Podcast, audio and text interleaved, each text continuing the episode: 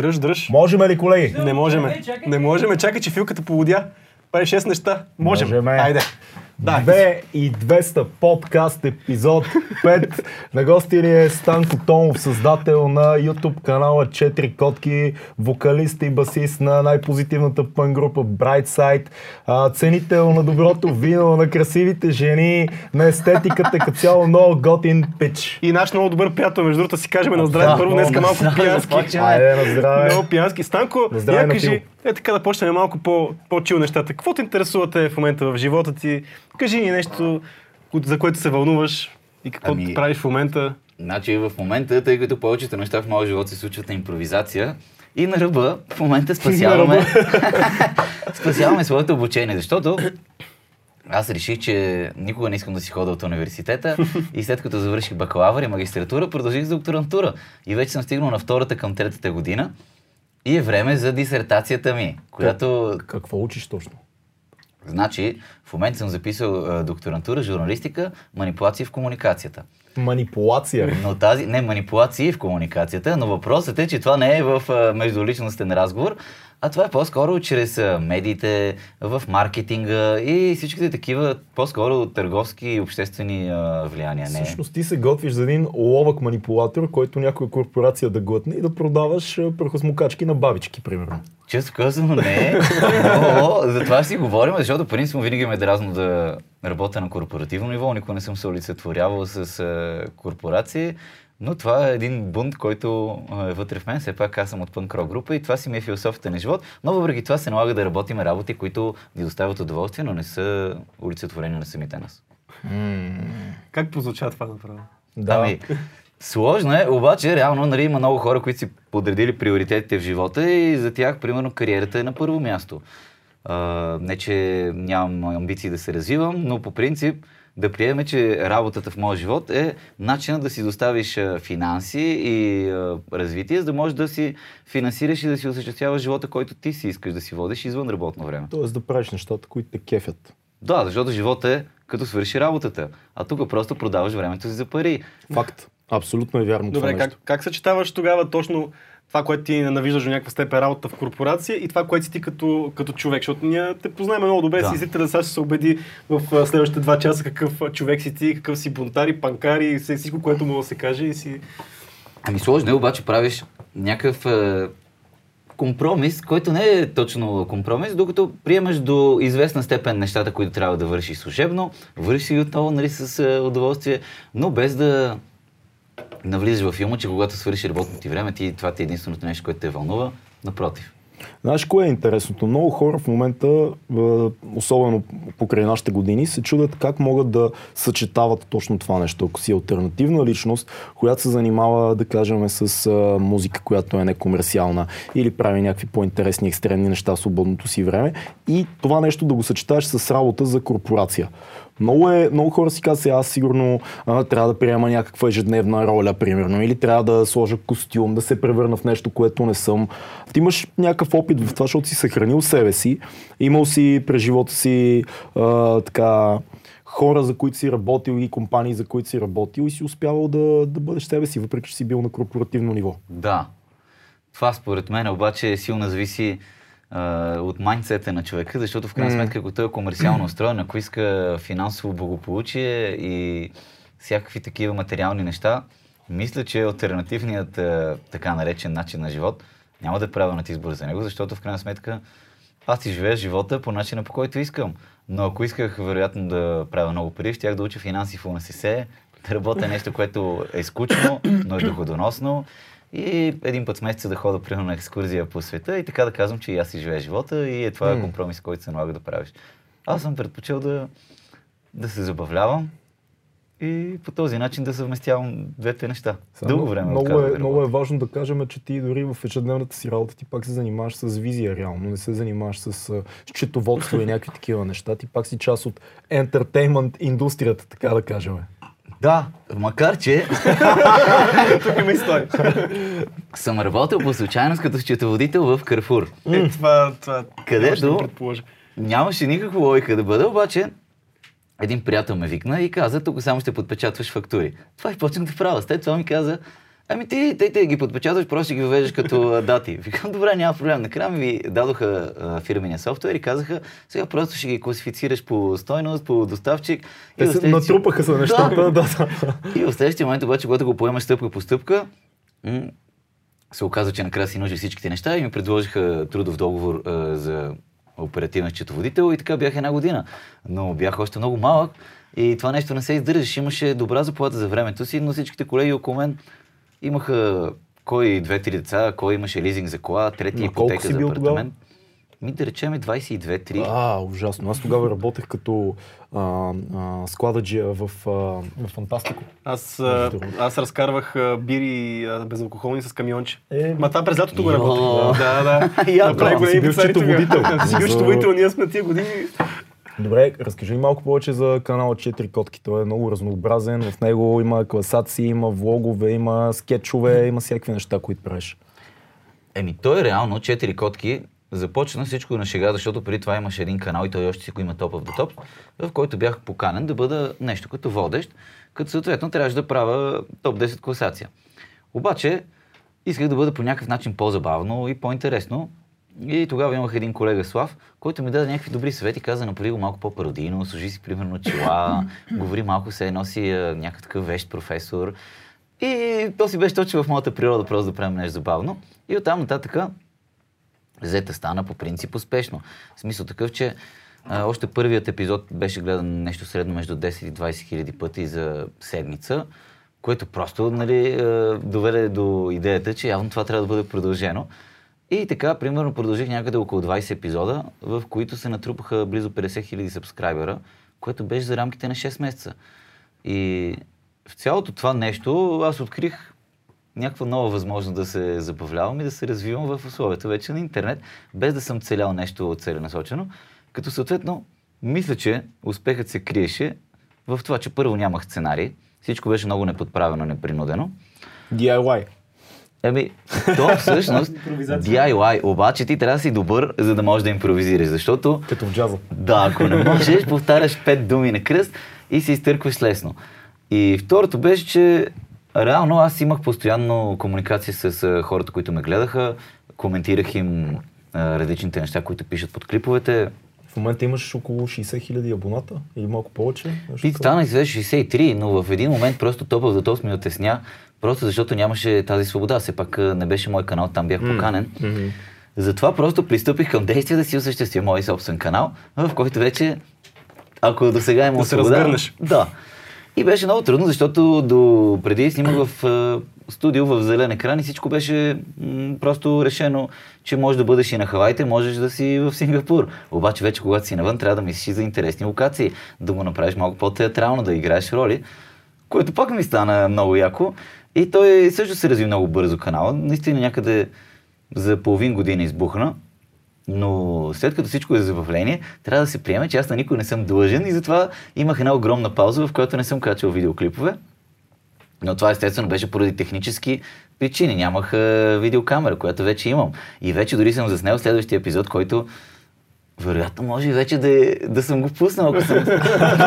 Зависи кога ще и да се подкаста, нали? Ние Ами сме не, в бъдещето. зависи просто аз кога а, го монтирам, защото аз се уча в движение. И по принцип мога елементарен монтаж, просто трябва някакви допълнителни а, неща да си донаправя, като надписи, интрото и мисля, че съвсем скоро вече ще могат да видят за връщането. Топ 10 причини защо не снимах.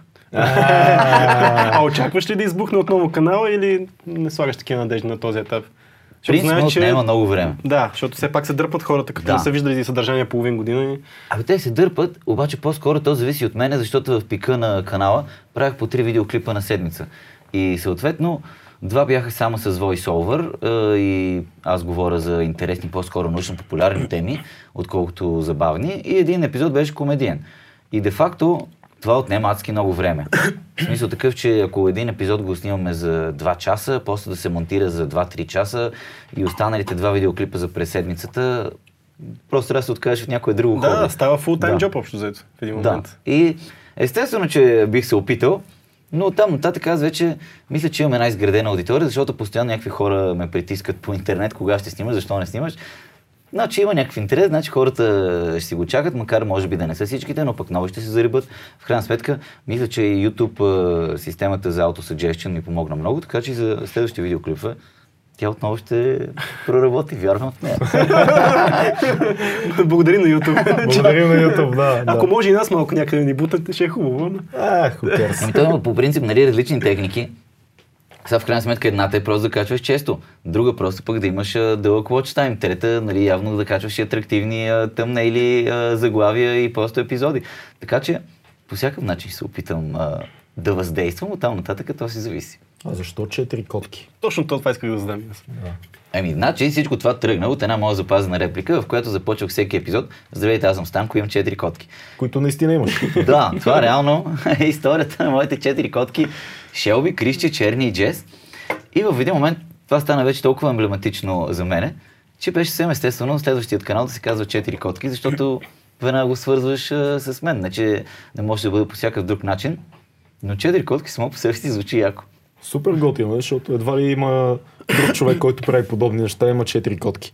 Да. So, емблематично е, наистина. Ами гледам, че все повече хора си взимат котки.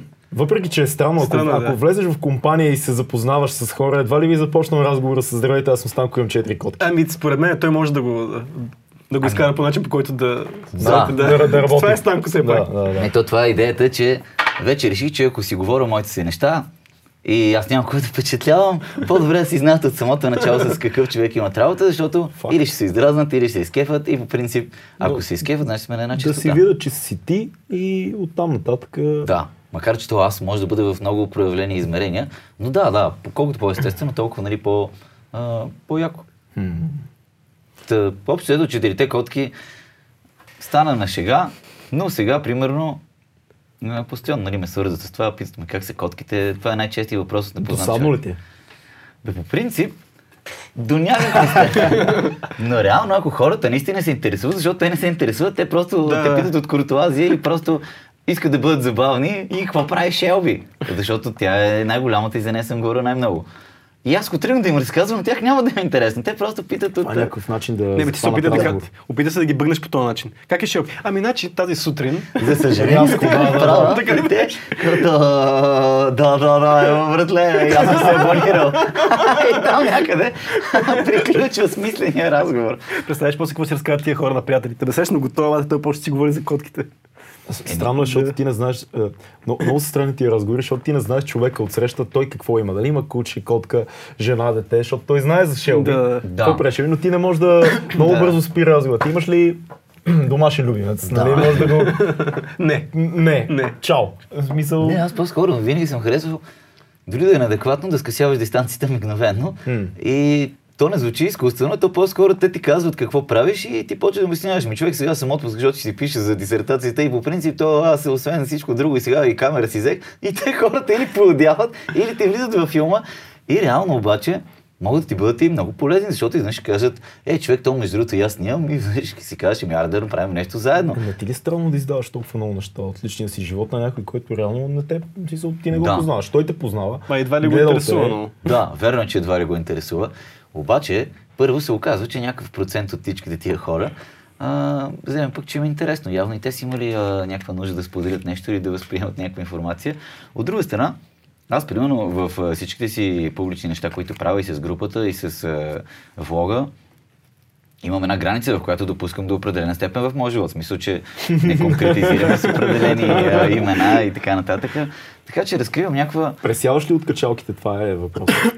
често казано не, по-скоро съм магнит за тях и за съжаление си казвам всеки път, аре ще му дадем шанс и по някой път ми се качват на главата. И се оказва от качалка. Те повечето пъти са от качалки, обаче и те имат някакъв чар. Да. И затова, макар и досадно, си казвам, оф, явно това си ми е Сега писал. ме е интересно, Орлина, ти как се справя с тази ситуация, защото аз не съм... Аз се режа виждал още в началото на разговора. Здрасти, как е чао? Да. Да. не стигаме до как е. Да, си, супер, да, такова. причин- много, да, Реже да. още на въпроса. Аз съм същия, брат. Аз съм студенокръвен. Това е... Значи аз съм имал единственото, само деца са ме апрочвали. И там е малко по-сложно, нали? С децата, С децата те, е мен Не са ме по-сложно. апрочвали толкова деца, но Да. много от качалки. От време на време някой много, много адекватен и разумен пич, с който ми става приятно да си лафя, но гледам да, да предсъдя, защото има, има сериозна доза от качалки. А какви деца ли по-скоро тинейджери или И големи значи, хора? по принцип, деца. Затова вече като мина покрай училище, не се задържа много около двора, защото там най-често, ами най-често се вият едно-две малки деца. Или другото такова известно място е, примерно около някоя квартална игрище за футбол. Става ли такова, минаваш и само как си вървиш, чуваш за тебе. Станко! Изведнъж Нали, чак не е толкова масово, но ми се е случило, примерно си върва и зад мен някакви момчета казват, Станко, обръщам се и те се правят на лудина ударени, че не са те.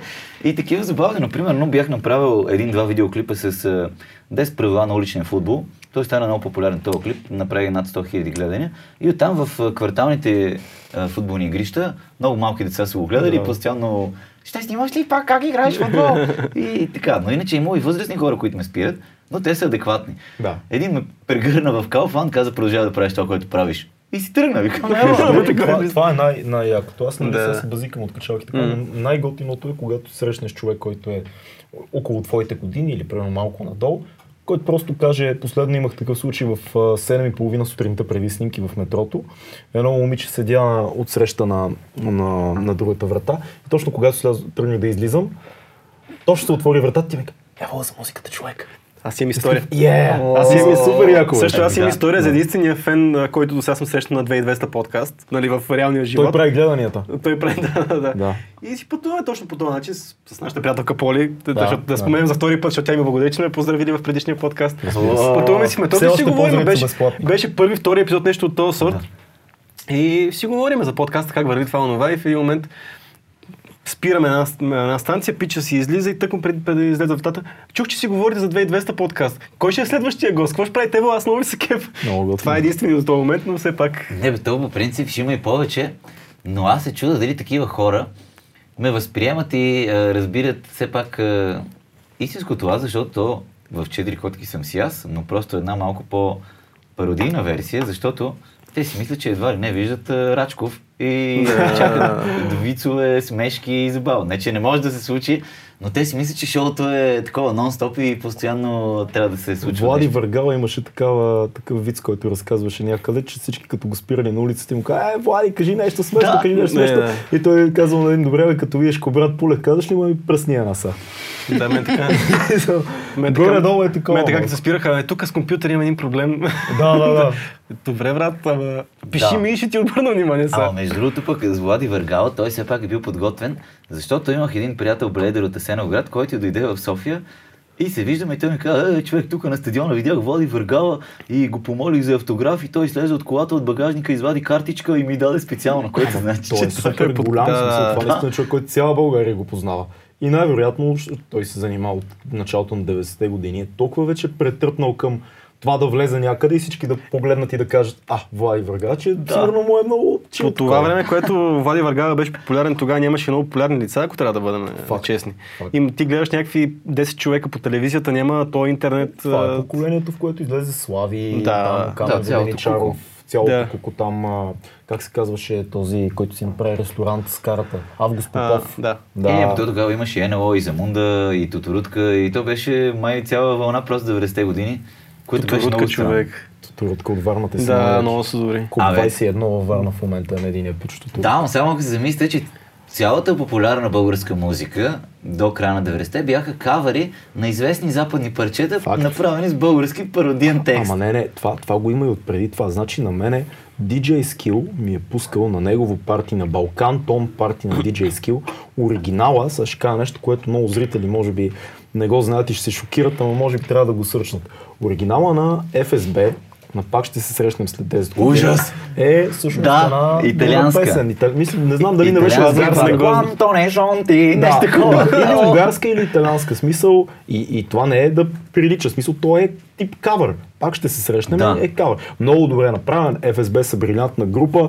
Това са българските Pink Floyd. Те са жестоки, имат страхотни песни. Но да чуеш оригинала на друг език е просто брутално. И това е с много-много други такива песни. От, точно от златните години на естрадата, така да кажем. Ама то тук идва тънкият въпрос. Дали те са разчитали, че във времената, в които няма интернет и ти не можеш да предвидиш как се развие бъдещето, и аз съм си го мислил, когато почнах да свиря, признавам си, взимаш си някаква underground или неизвестна песен, правиш си я като твоя и вече хитът ти е гарантиран. Ами, Силно се надявам да не е така, защото иначе се получава много грозно. Опитали се да метнат Според мен са мислили, че вкарват в една соцдържава нещо, което е много яко и няма как да достигне. И паралелно с правенето на авторска музика, ще правим и много яки песни, които ние харесваме. Защото Да. ти като се замислиш тогава, желязната завеса е разделяла нас от света. Тоест нашата мила родна малка България от Значи, света. Просто трябва да проучваме темата, дали те си го признават още тогава, а не когато са били разкрити, защото примерно в моя пъклен план беше как взимам песен от първия албум на Блинк, никой не слуша Блинк, записвам си собствен текст и после казвам, правя най-якия пънк рок. Естествено, че тогава вече имаше интернет и това не може да се случи, обаче ако няма интернет, всякакви измами са били Аз възможни. като рапър няма да казвам, защото рапърите крадат най-много от всички жанрове, така че това. Добре, кажи ни за, за Bright Side. Вие вече колко години? 12-13 години? Тази година правиме 10 години. Браво. И съответно, трябва да се отбележи този повод. Ще има ли голям концерт в зала едно на НДК? Не. Това, което мисля, Това е пънк! Дори няма да има концерт.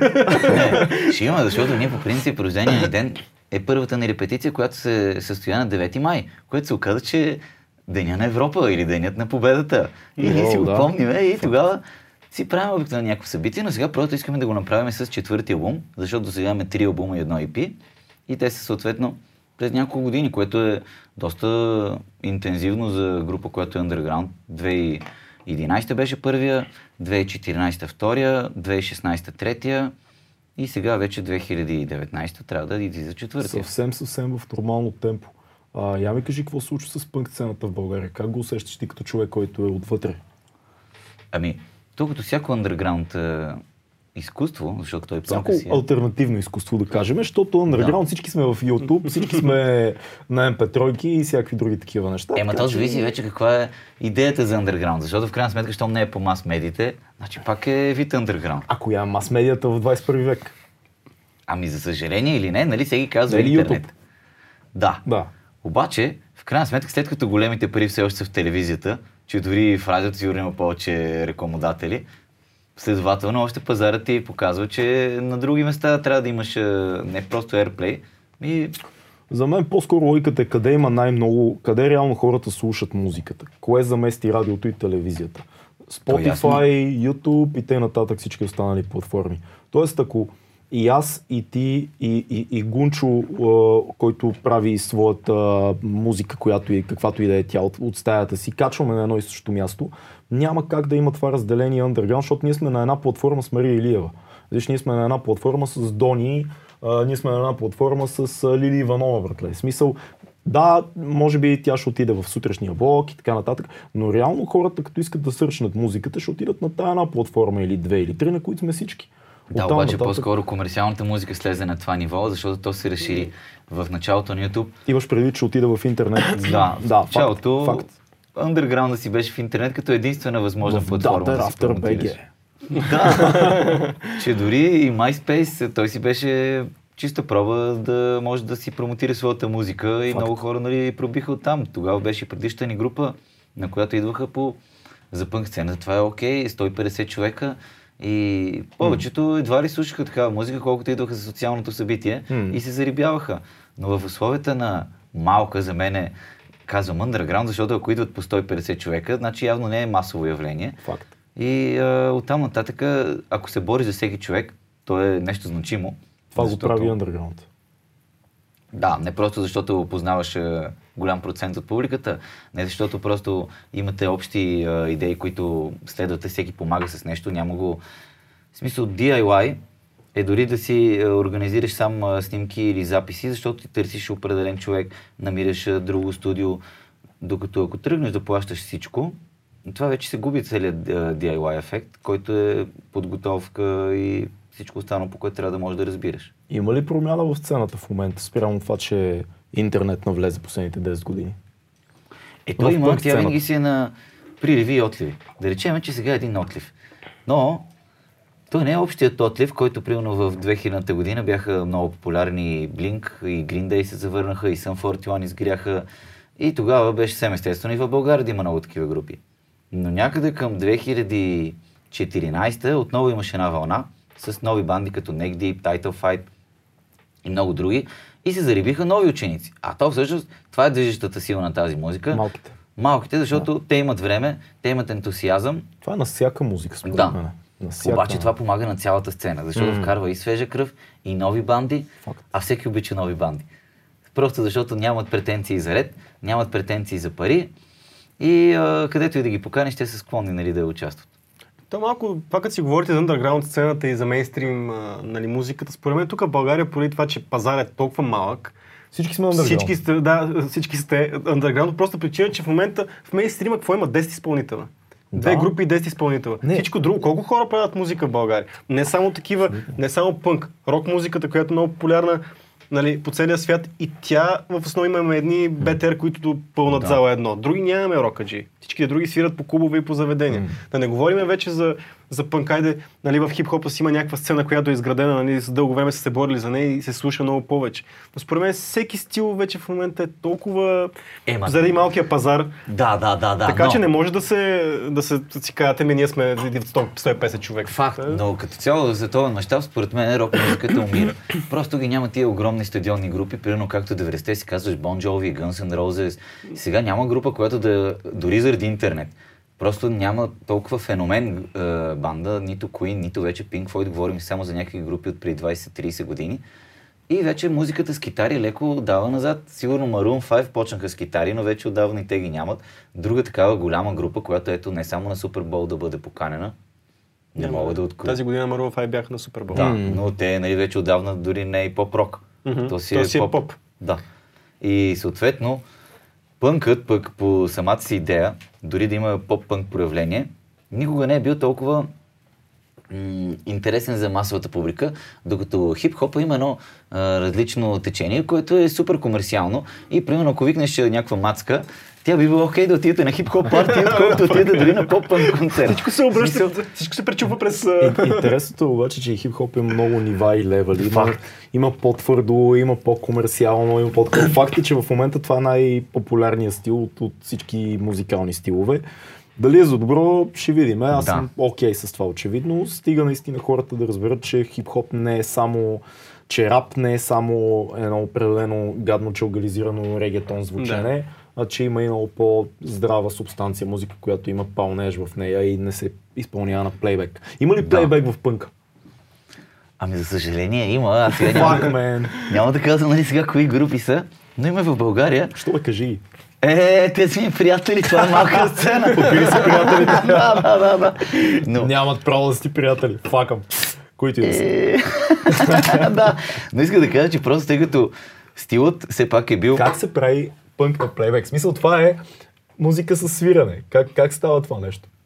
Ами, когато искаш да свириш в провинцията и е, осъзнаеш, че явно дискотеките нямат е, добро централно Чакай, какво, звучение. какво ще прави пънк група в дискотека?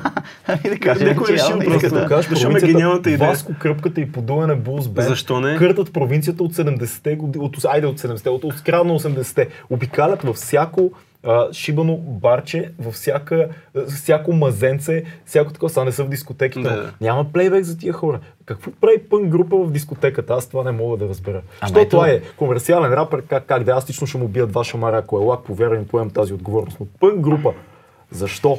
Ами е в защото- дискотеката. И в тяхната глава не е идеята за панкрока, не е да промотираш някакви ценности или идеи, а по-скоро, нали, Да как да изкараме повече, да.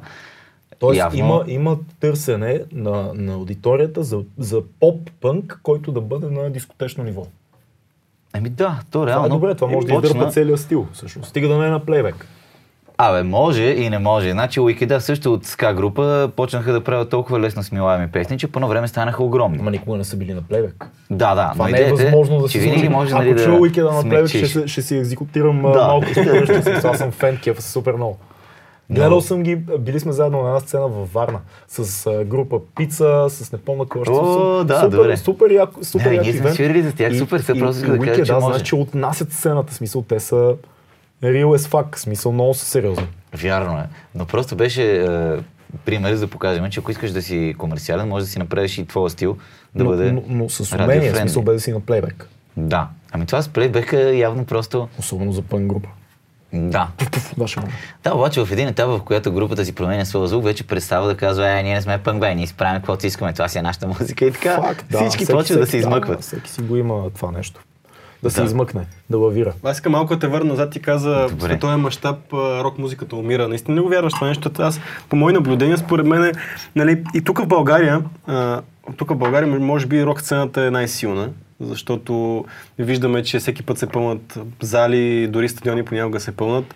А, а пък световен мащаб има ни, примерно Германия, която всеки път пълни някакви полета с а, 100 000 човека на тях. Мисъл, Според мен тази музика все още, Ама може би да малото поколение вече а, не знам дали има так... не знам дали се е променило нещо от преди 10 години, но със сигурност все още си привлича своята аудитория. Нали? Да, да, но първо гледаме класациите на Билборд.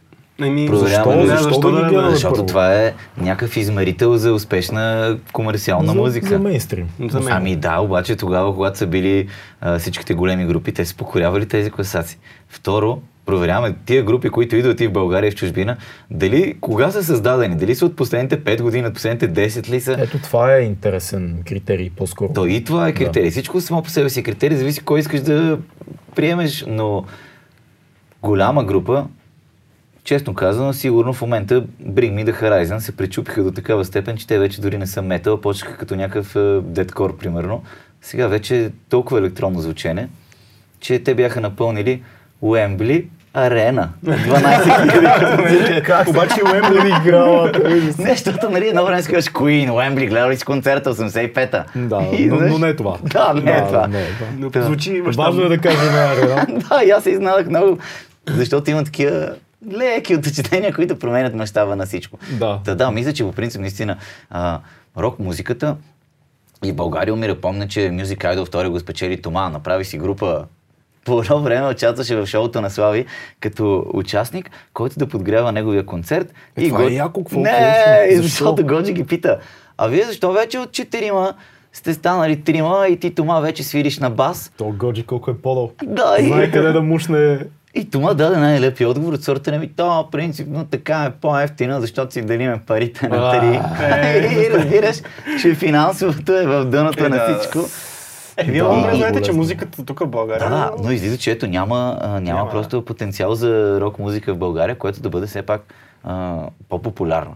Защото и БТР бяха спасение. Бях малък. Човек, да, БТР, Приятелю, прости ми. аз бях, аз бях човек на, на, на преди, стана година някъде, мисля, че март месец миналата година, на концерт на БТР, зала на НДК, което аз като Фу. цяло рок, рок концерт зала на НДК не, не го признавам, но фу! Направиха световно ниво концерт. Два часа, са и, два часа и половина. Да. Тия хора са на пуф, 60 години са. Нали, толкова, толкова са вече. Като се замислиш, БТР с годините станаха а, новото, новата легендарна група, както са били Штруците, Да. както са били а, Данчо Караджов Сигнал. а, в смисъл, те са по-младата версия на това нещо и успяха да се запазят и да се съхранят по Но пък същевременно започнаха да направят много по-твърда музика, което малко ме очуди. Мислих, че за да станат по-мейнстрим биха почнали да правят по-поп звучене. Те, напротив, тръгнаха към много към метала, според Те и мен. D2 са се втвърдили, между другото. Д2 се втвърдиха още с пристигането на... На Дидо. На, не, на, на Дидо, точно така. На Дидо, да, на да, Дидо, да, чакай, да. че аз почвам да ги бъркам. Те тогава станаха вече рок банда. Аз се кефах много Дичо, като беше, между другото. Според мен те през цялото време се опитват... Дичо да Не силен. Според мен винаги са се опитвали да го дичнат, защото винаги си искали да правят рок музика, защото си Да личи в... дичнеш Дичо. Да, Е, да, да, да, Според мен те винаги искат да правят хеви метал някаква музика, защото са в момента си рокаджи и брутални. Помните ли как се казваше парчето на Дичо? Първото парче на Дичо, след като напусна. Аз нямам шеф. Аз нямам шеф. Аз нямам шеф, аз не слушам тази песен на живо. Няма, да- ай, Аз сега не искам да шеф. И втория ред, а първия ред беше аз нямам шеф, втория ред беше аз нямам лев. А, Добре, това самоиронията поне е била добра. да, да, Да, аз го слушах а, дичо на живо. Ма добър е, бе. Ами- Добър е, могъщ е, в смисъл пее човека. Чувал съм, че е така. Обаче... Не го чу на живо ли? Обаче не го чух на живо. Беше... Е, е, ако ми кажеш, че е бил на плейбек, ще стане си Не, беше на подкаст, което значи. беше проблема според мен. Явно имаше някакъв, защото не знаеш, много често изпълнителите просто не са в, в кондиция да... Не, не знам. Е, е, знам, че не е добре.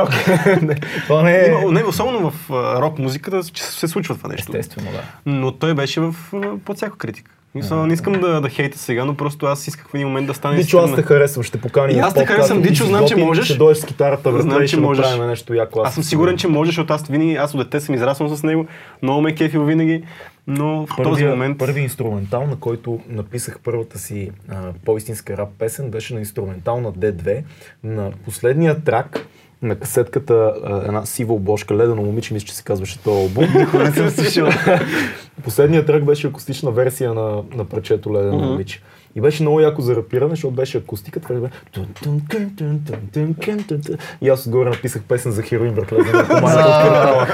Ужасна работа. Много, много гадно. Добре, ти как съчетаваш в себе си такива крайни а, поляризирани състояния? Защото ти си панкар, аз съм, ние сме имали участие с теб, аз съм те гледал какво правиш, ти си дивак на сцената. Това е факт. Обаче едновременно с това, познавайки те, бидейки ти мой приятел, аз знам, че ти имаш едни много прифинени фокусове към вино, женска красота, естетика. Йо. Мисъл, ставаш си ценител на по-префинените, по-префинените неща. Това според мен става с годините, просто защото Звъниш ми, че си на шведско кино, Верно в дома на киното, ала бала. бях и на театър, балет, всичко. Пълна Оле, Оле ми писа на, на тол на нашите приятели, беше на, на Сотири на Киртиков на Да, представлението. много ми хареса между другото. Да, смисъл, как ги съчетаваш тия неща? Защото пънка е Да, е, да, да, да, луст. се- Пънка е диващина, пънка е хардкор. Едновременно с това търсиш другата си страна и ми е интересно как се Значи получава. първо да уточним, че моят пънк рок, който е бил в главата, винаги е бил калифорнийския тип, който не е този, който е свързан с гребените, анархията и всичко останало, по-скоро социално ангажиран, но не е до такава крайност. Все пак, нали, той с годините се променя. И е по-мелодичен като че. По-скейтърски, да, наистина по-мелодичен. Обвързан по-скоро наистина с екстремните спортове, естествено и социални каузи, като защита на права на животни, а, всякакви други за равноправие теми. Но а, всички останали вкусове, според мен, се надграждат, защото аз няма как да бъда едно и също. Не ми е интересно. И с годините съм открил за себе си, че озрявам, но не пораствам. От сорта на това е много сложно. Значи, може да издържиш като зрял човек, но не и като пораснал, защото, нали, а не wanna act my age. Така пееха още Блинк и аз го възприех като те годините се сменят, аз си оставам до някаква степен същия, естествено, че надграждам. И от тогава реших, че когато се срещам с нов човек, било то момиче или приятел, просто извличам от него нещо, което а, което става част от моят характер, защото another girl, another planet. И от всяка си имаш по нещо. И се срещах с една мацка, която ме зареби по виното. Много яко срещах се с друга, която ме зареби по а, нали, съвременно изкуство, и театър, и европейско кино, и от нея си взех това. И така, наслагвайки от всеки по малка частица, която ти харесва, става нали, някакво много яко, защото само се обогатяваш. В крайна сметка, винаги го възприемам, че ако си имал, примерно, едно гадже в живота или един интерес в живота, все едно да си пил само каменица. А ако пробваш и за горка, и пиринско, и всички останали, ще разбереш многообразието и така ще направи своя вкус. Търсиме си бира за спонсор, ако иска някой Да. да се включи. Да. Дори в началото на нашите песни имаме песен за изкуствения свят, за хората, които са псевдоарт и така нататък. Но това, което правя аз не е да си мисля, че разбирам нещо повече, аз просто се нося на гребена на забавлението и това, което ме забавлява днес е това, утре може да е друго, но в крайна сметка получаваш а, някакво желание за различни неща. Ето има някаква естетика, обаче пък можеш да преобърнеш нормите за естетика, така че всичко е възможно. Какво е псевдоарта? В смисъл, аз знам какво е, но ти как го разбираш?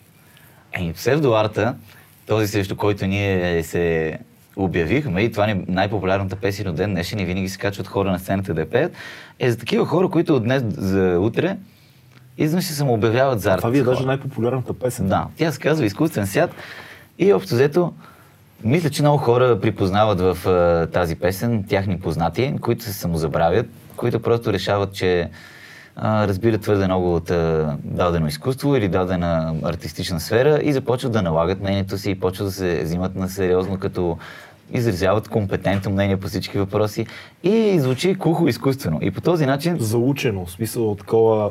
Имаш пет реплики. и с претенции, които хем са непокрити, хем са претруфени и превзети. Има ли в момента в, в София, според тебе, масова псевдоарт хипстерийска вълна? Еми, тя леко отмина, Отмина? Окей. но Аз още давя в нея. Аз още давя в нея. Нещата. Да. Да. То винаги сигурно ще има, няма как. Ама в крайна сметка тогава, когато беше вълната с хипстерите, всеки искаше да има артистично хоби, всеки искаше да се Чакай, покаже. чакай, какво е артистично хоби? Дефинирай ми. Ами, за съжаление, Аз съм фотограф. да, това Снимам, е са, типичното. снимам само облаци. О, Примерно е такова. за такива неща да, говоря. да, да, да. Човек толкова съм далеч от тия неща, просто не знам за какво си говорите в момента. Има, има. Факт. Ами да, явно съм странил винаги от тези неща, но сега Станко Не, напротив, някой ще реши, че примерно ето е фотограф, друг реши, че е дизайнер, трети режисьор, четвърти, а, абе всичките възможни артистични проявления, харесваш си нещо и почваш вече да говориш а, като такъв И трябва, трябва да си много крайен в позициите си, на първо място. Да. Трябва да си изключително алтернативен. Примерно, ако си Да, да, режисьор, да, да снимаш само филми без диалог, да кажем. В моите филми има само очи. Естествено, че винаги трябва да имаш някаква Диалога на очите и да го обясняваш супер такова постмодернистично, супер а, а, сложно, сложно, сложно за разбиране. Като най-вероятно просто правиш някакви лоши филми, които са на Най-вероятно, телефона ти. Но да, има ли го това? В смисъл, продължава ли това да е, да е нещо? Ами то времето ги Да е отсява. Реалност. Да, но просто някои хора, които са искали да се занимават с това, вероятно са продължили. Но повечето от тези, за които говориме, а, стана ясно, че м, е било само някаква временна зарибявка, защото те изчезват за 2-3 години. И сега естествено, че се появяват нови, но на фона на това, че а, цялата хипстерия малко отмина М. и че вероятно това се случва най-често в студентските години. Аз чак толкова вече познати нямам. По-скоро нямам доста с такива хора, те може да си ги има. да, факт. Така е. Възможно е напълно. Не знам, аз имам чувство, че има все още тази вълна. Не мисля, че е лоша, защото хората се търсят в тия години, но на моменти Ме съм ще е да се намерят леко, леко, се- леко се ядосвам. Не, аз имам, че никога не съм познал такъв човек. Мисъл, Е, как бе, ние сме завършили надпис с тебе. да, да, има хората, Да. които са искали да станат фотографи, режисьори, нали? Са се- станали. Са станали. Смисъл, Ами, не е някакви хора, които просто Може би, защото момента знаеш хора, модерно. минали през цетката на суровия Не живот. знам, Нямам представа, никога не съм срещал такива хора. Аз познавам доста, в смисъл срещал съм доста хора, които са, снимат само облаци или Да, да, да, да. да, и има, има. такова, нямат а, такъв, никаква, ре, нямат реален, а, реален сблъсък с това какво е всъщност да работиш дадената професия или даденото изкуство. Имат една много тясна снопска представа за него и тя по-скоро им служи като визитна картичка, когато отидат на нов купон. Да. И що нещо Е, да. като дреха, която си обличаш, кажеш, аз а, рисувам портрети на мравки.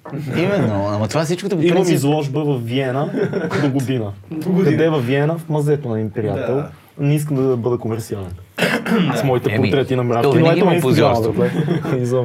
Та в крайна сметка той преди си имаше позорство. На паметника се виждаха такива хора, просто приеха ново лице. В крайна сметка едното спря да бъде модерно. Скейтерите спряха да бъдат модерни, други по-интересни неща се появиха явно за тях и така. Нека си говорим за тази скейт култура. Аз преди известно време така разбрах и си изненадах много, че ти си бил блейдър и гледах ни стари клипчета. Често казано, да, да, Да. да. Ами, някъде да речеме от е, 2003 до 2008 си карах активно, но за съжаление и там като всяко такова, то не е DIY спорт, обаче си е DIY Да. спорт, защото няма организирани първенства и така нататък. Хората пораснаха, други заминаха за чужбина, трети си хванаха гаджета или а, сериозни други ангажименти и в един момент аз нямаше просто с кой да карам, защото моята компания бях останал примерно само аз, който има желание да кара. И в крайна сметка, за съжаление, тя малко позамря. Но в момента все още се поддържа, но не е като да можеш да излезеш с кънките и да си намериш хора на НДК Да. или на паметника, трябва ти вече оговорка. Но беше яко, защото имаше такива смешни а, караници с скейтери и с а, хиксери, макар че още нали си бяхме заедно, но в крайна сметка всеки трябваше Да, да... създава се едно яко общество. Аз а, по същия начин Да. с а, фрилана. В смисъл, в един момент нали, хората остаряват, нали, тези интереси малко малко изчезват и ти в един момент наистина оставаш сам. Наистина, а, то, това е все пак е нещо колективно. Ти винаги си в крил. А, защото ти не мога. Представи си някакъв, да видиш сега някой, който се скача сам по... Е, има. Има. Е, много е рядко. Много надъхани, много и, надъхани. И то в един момент старите, които си свикнал ти с тях да тренираш, вече не се занимават, остават малките ти, какво да правиш с малките, нали? Да, да, има го това. И аз съм бил в такъв период, който съм тренирал малките, нали, което беше малко странно, но след това като, нали, в един момент този интерес се маха. Така и с бедове, така и с скейт, Да, да, мен. да, да. За съжаление, просто то няма как да изкараш пари от тия спортове. Е, да. И когато хората почват вече да мислят, че все пак им трябва и нещо да изкарат пари, явно това става като компромис. Когато времето ти стане ценно.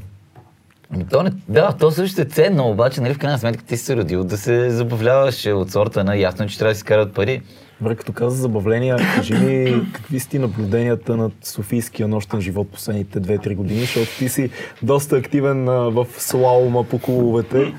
И какво, какво много е добре положението. да значи, по принцип, Понякога им чуш, че Да си излизаш, излизаш, да. излизаш и за мене, разбираш, и толкова Да, трябва, ти трябва тук леки неща да ни проясни, защото ние с Орли, нали знаеш, че сме... Задръстеняци. Да. Е, значи ти не го Да, търсиш щастието или любовта, да речеме, и просто даваш повода и провокираш да се случва. Как Кол- се промениха клубовете? Какво наблюдаваш в момента? Защото ти имаш вече доста стаж в Софийския нощен живот. Да. Вече генерал Пагони трябва да сложи. пенсия после. Да, да. Не, бе, често казано, сякаш хората вече е, имат пари или просто хората, които се оглеждам около мене и вече не се налага нали, да сме тотално а, наковани, за да отиваме на клуб за автор парти, а вече е възможно да се напиеш и в бар. Тоест това, това, с което ние сме израснали, което беше да се напиме преди да отидем в клуба, вече Да. не е такава масова практика. Братле, чакам те в нас с две бутилки водка и две вина домашни и такова и такова. И тогава отиваме в клуба, сега е нормално вече. Не, не, че нали, е винаги така, но забелязвам, че все повече има тенденция все пак хората явно да си позволяват бар живот. Което е супер. В крайна сметка, аз преди по концерти така се напивах и навсякъде, но и сега би го правил, просто защото няма нужда да си поставям някакви рамки или норми. Факт. Но всичко е много забавно. Хората просто се сменят. По-адекватни ли ти се струват от предишното поколение, предишните 10 години или Абе то, всички, всяко всяко поколение си носи... си е абсолютно откачено и всеки настоява, че е ти е след нас. Обаче в същото време, ако се замислиш през тяхната гледна точка, винаги е било абсолютно едно и също.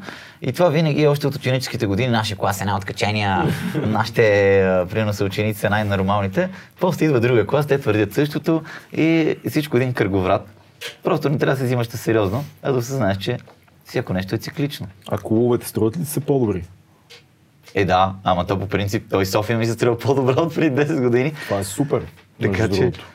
Еми то е видимо, значи помня просто преди нямаше езерото на Ариана, беше една дупка, нямаше нищо, така че колкото и бавно да тече прогреса, все пак е видим, ако си живял в години, в които е било по-сиво, нямаше и цветя. Сравниш 90-те, 2000-та и сега всъщност неща- нещата са по-добре. Най-яко е да отидеш в Скопие, защото там се връщаш в носталгична София от преди 15 години, някъде около 2000 и си кажеш, е, колко ми е мило. не само, се носи в жив декор.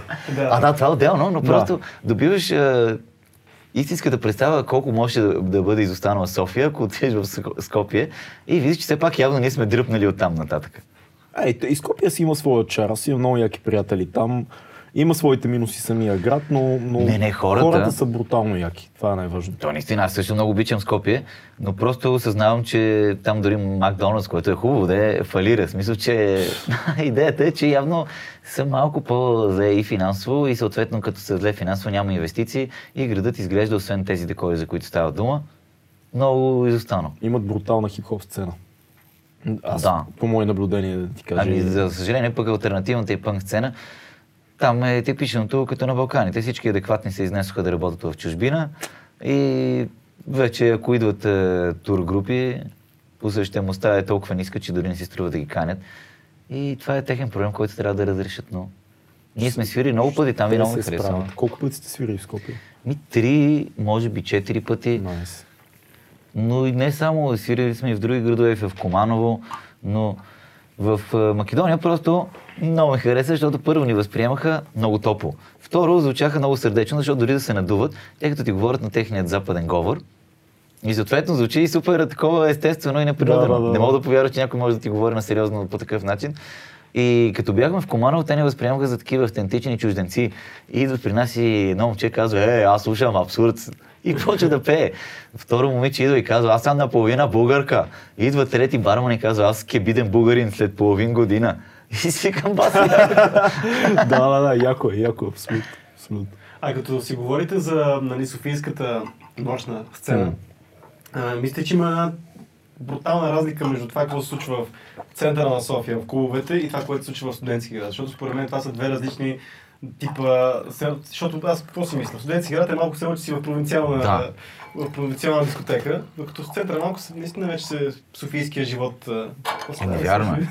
Нищо имаме други такива. Има ли го този момент? Защото аз, Не, пак казвам, има. аз нямам наблюдение в нещата, но ще ви разкажа една история, как попаднах в една а, а, чалга дискотека в, а, в студентски град. Разказвай. Да разкажа сега ли? Сега. И нека историята започне сега. Били сте скоро, сигурно не си, защото Аз съм имал участие в студентски град. ти си имал участие, но говорим за... Разцепихме клуб Oxygen. Стана супер яко между другото. Говорим си за чалга, там. говорим си за чалга. Не в чалга заведения не съм бил. Принципно и аз не съм... Аз нямам плейбек и не ме допускат там. Слушай сега какво става. Аз принципно в чалга дискотека не съм влизал. Мисъл, не, не слушам така музика, не я понасям. Но случи се така, че едно аргенско парти, аз да не се цепа от колектива, ще ходим еди къде си отивам. И още от... Бяхме в една механа. И още от механата ми направи впечатление, че хората влизат по двама в туалетните. Викам, ти явно няма места нещо, аз въобще не ми го събира Да главата. шмъркат, бе, брат. Да, Смисъл, бе, брат, обаче не ми го побира главата. Смисъл. Въобще не знам за какво стана. Просто викам, какво става? Явно е много заето тук. Те нека, може си приятелчета, аз си кръстал с шпаги там, не знам. Човек не знае какво става. Аплодисменти. Пънча, на вечерта. Имаме го. И следващия момент а, отиваме на някакво сепаре в тази конкретна дискотека, няма да казвам, защото ще правя реклама, която не заслужава. Да. И, и разбираме ние, че имаме VIP туалетна. Викам, за какво ти VIP туалетна? Не отиваш и пикае са. Нали, какво толкова? Но отивам в туалетната и виждам, че всички излизат по двойки. И тогава чак осъзнах. Тогава ме удари за какво Не става. видя ли? Ти не си забелязал Човек, разширените до, до магическо състояние зеница. Човек, аз бях ето така, заспал и си пиех някаква пиричка, защото ме става да пия друго, освен бира, нали, там в такива Да. места и се депресирах брутално през цялото време. Викам, трябва да изчакам още половин час, за да не убида сега човека, да си. Ето Факт. Този тип наркотици и изобщо тия навици не са само в чалга заведенията. Има ги в абсолютно всички Да, нощни да. заведения, така че това е нещо, което ако човек е вирал и кипял в нощния живот в София, даже не му прави толкова много впечатление реално.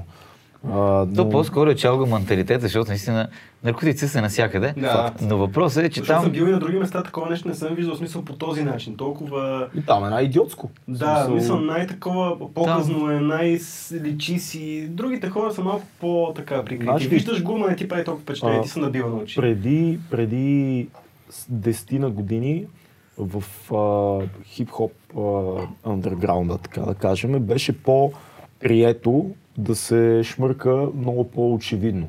Мгм. Се беше станало малко като готино нещо. Да. Това се промени. В смисъл, в момента това нещо пак го има, но е много по-анатемосано и е много по... По моите наблюдения, пък аз имам доста често Мгм. участие в а, нощни заведения, много по-лесно хората казват, е, много си тъп да шмъркаш, бе. Мисъл, налага им се да се, да се крият, а, което е готино. Не, че го има по-малко, може би е по-скрито, я знам. Абе, реално, за съжаление, кокаина е новата трева. И аз постоянно виждам неподозирани мои а, познати и приятели дори, които го възприемат като задължителна част от вечерта, която не е нещо особено, а просто е за поддържане на темпото, дори да не се напиват много. Така че до такава степен вече е паднал Не може да им кажеш нищо. Не смисъл, можеш. реално всеки избира сам нещата си. Да, а, да. И всеки има фази, в които избира да взима дадени неща или да пие повече или по-малко и така нататък. Не е нещо, което... Но, не, не, не, ние далеч ги сме, далеч сме от това, да, че някой ще се срине, защото е, е от вечера ти бело някъде в някой клуб или нещо такова. Но- Всеки си е в фазите, ние не сме перфектни, така че... Ето, показваме пак обаче, че има а, за, за такова замогване. В крайна сметка да си позволиш кокаин на не всеки други, значи има стабилна работа или родители. Според мен е станал и по-ефтин. Абе и така да е. По принцип, е от амфети на кокаин не може да са били еднакви цените. Значи има някаква градация в финансовото състояние на хората. Факт. Добре, а ти какво, какво обичаш да правиш? Ти пиеш основно, като идеш. Разцепваш се на бутикови да, вина, значи- най-вероятно, като те познавам. Пристигаш в клуба, лудница, един Дон Периньон, една не чакай, това е шампанско. Какво пиеш всъщност? Червено вино, Очевидно. обаче Затова сме извадили нашата класна селекция от вина тук. В клубовете то реално да го отваря. няма вино. Ще го отворим. Айде, ще го отворя. А, няма избор Гаси за вино, защото Да ти отиваш, да казваш една чаша вино и те ти казват, окей, и ти наливат, не ти Не, не дават питат право. какво. То няма. То, примерно, в повечето барове поддържат примерно едно, максимум две вина, освен ако не е някой винен бар, и ти дават от а, него. Но колко по-яко и авторитетно и дори а, супер яко изглежда и на пънк и на хип-хоп парти отиваш и с чашата вина кажеш на здраве. И някой до тебе просто пие бира. Значи, почваш да... Да, Просто изглежда по-яко, по-класик. знам. С моята бира. Не, бирата е Съжалявам, че не съм класен като вас. Пак казах, търсим си спонсор. Хефе Вайзенче, хубаво, скъпо. Ани ми разказваше, наскоро беше на една реклама на една Има марка една бира. бира Която ние рекламираме. а, която а, Денди е бил на, на рекламата и, и са лафили по време на снимките и Денди е казал а, тук има ли някакво хубаво уиски? При което някой от открилата снимаща му казал, еми, м- ма има само бира. При което той въздъхнал, питието на простолюдието. и отишъл да си. Не, значи, Естествено, че не. Затова аз ви отварям виното. Лично си спомням- нашия сувениер. Сумелиер. Сумелиер. Колко пъти съм ходил на Кристал и съм го виждал Денди с дволитровка. Явно просто играе социалната роля на Е, да. естествено превзетият... На Денди. миш трябва да, Да. той миш трябва да се поддържа по някакъв начин. Да, да, да, да. Така че най-странното е, че нали колкото и да изглеждам странен и адекватен, не че съм си го поставил за цел. Чакай, виждаме Денди. А, може ли да го увеличиш малко, Фил? Това имаме снимка Това е Денди в автобуса. който пие... О, Чакай Е, сега. време. това е Двулитровка, не, Не, това е във влака, братле. това е овака, двулитровка...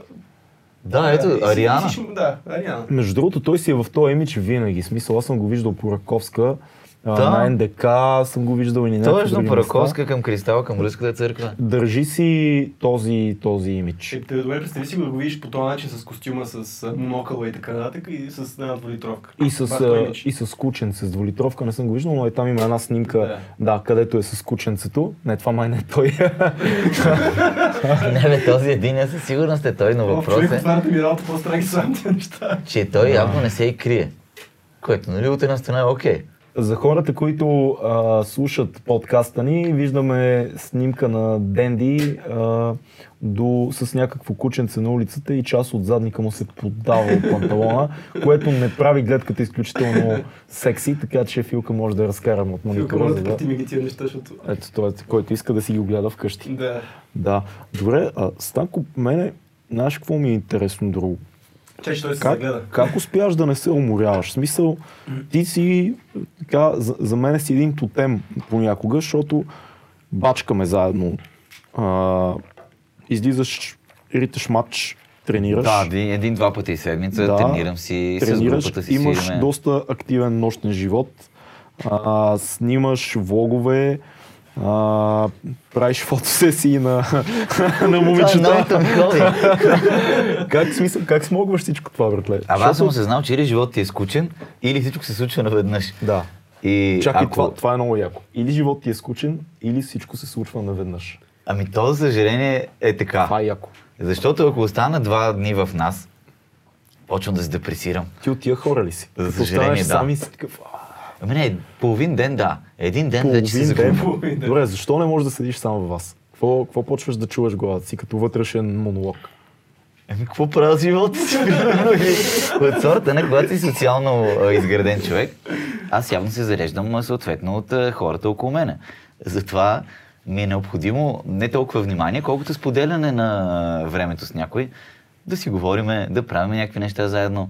И такива еднолични неща, които да си стои в нас, малко ме депресират. Ама, ама това е заради липсата на хора, в смисъл, защото си екстровертна натура, или заради това, че почваш да разсъждаваш на неща, които те сдухват.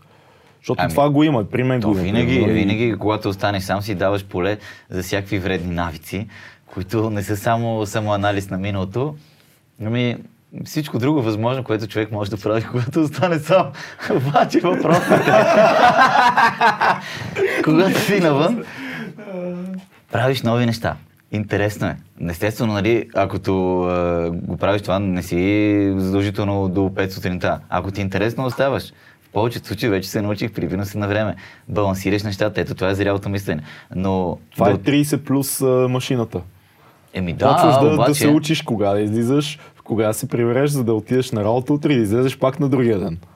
Често казано, просто да ги поставям на пиедестал нещата и си казвам, това си струва, окей, ще правим го. Друг си казваш, е, сега да се напиваме за без смисъл, няма смисъл да го правим. Да. Така че ги степенувам, защото до един момент не ми пречи да и на работа, по никакъв начин на работния процес, но в следващия момент си прецакваш режима и ако искаш все пак и да репетирате с групата, пък там трябва да мислиш нови парчета, пък и да си тренираш, там трябва да си в някаква адекватна форма и всичките други неща да ти се случат, просто да. А това не е ли полезно в някакъв момент да останеш малко насаме и да си чуеш мислите или по-скоро при тебе не, не това не е, не е разтоварващо, не е... Както Не е казах, хилт. само един ден, ако го направим добре. На втория ден вече почвам наистина да се натъжавам в нас. В смисъл, вярвам, че имам котки, обаче почвам да си мисля, че само те ме обичат. Де факто е много самотно. Влезахме много дик тук. Еми, то не е, че е толкова дип, колкото че дори да изляза да играя в футбол, дори да отида нещо да правя с някой, пак ми се струва по-адекватно, отколкото Да. м- изолирането. В смисъл, натъжавате мисълта, че си сам.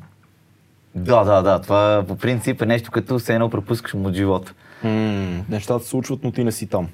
Това е точно както когато бях малък и нашите ме караха да ходя на село и да стоя там по цяло лято и аз пропусках целия живот в София М. и се връщам, всички ми разказват какво са правили цяло лято и си кажа, аз бях на село. И по същия начин, ако си остана съответно твърде дълго време в нас, се чувствам, че живота си тече, а мен ме няма. Къде са ме? Аз това, което го кажеш, аз поне съм малко по-интровертен такъв и много често, понеже аз нали, много неща правя и така нататък. И от време на време ми до този момент, бе, няма ли си почина тук 2-3 дена да не правя нищо е така.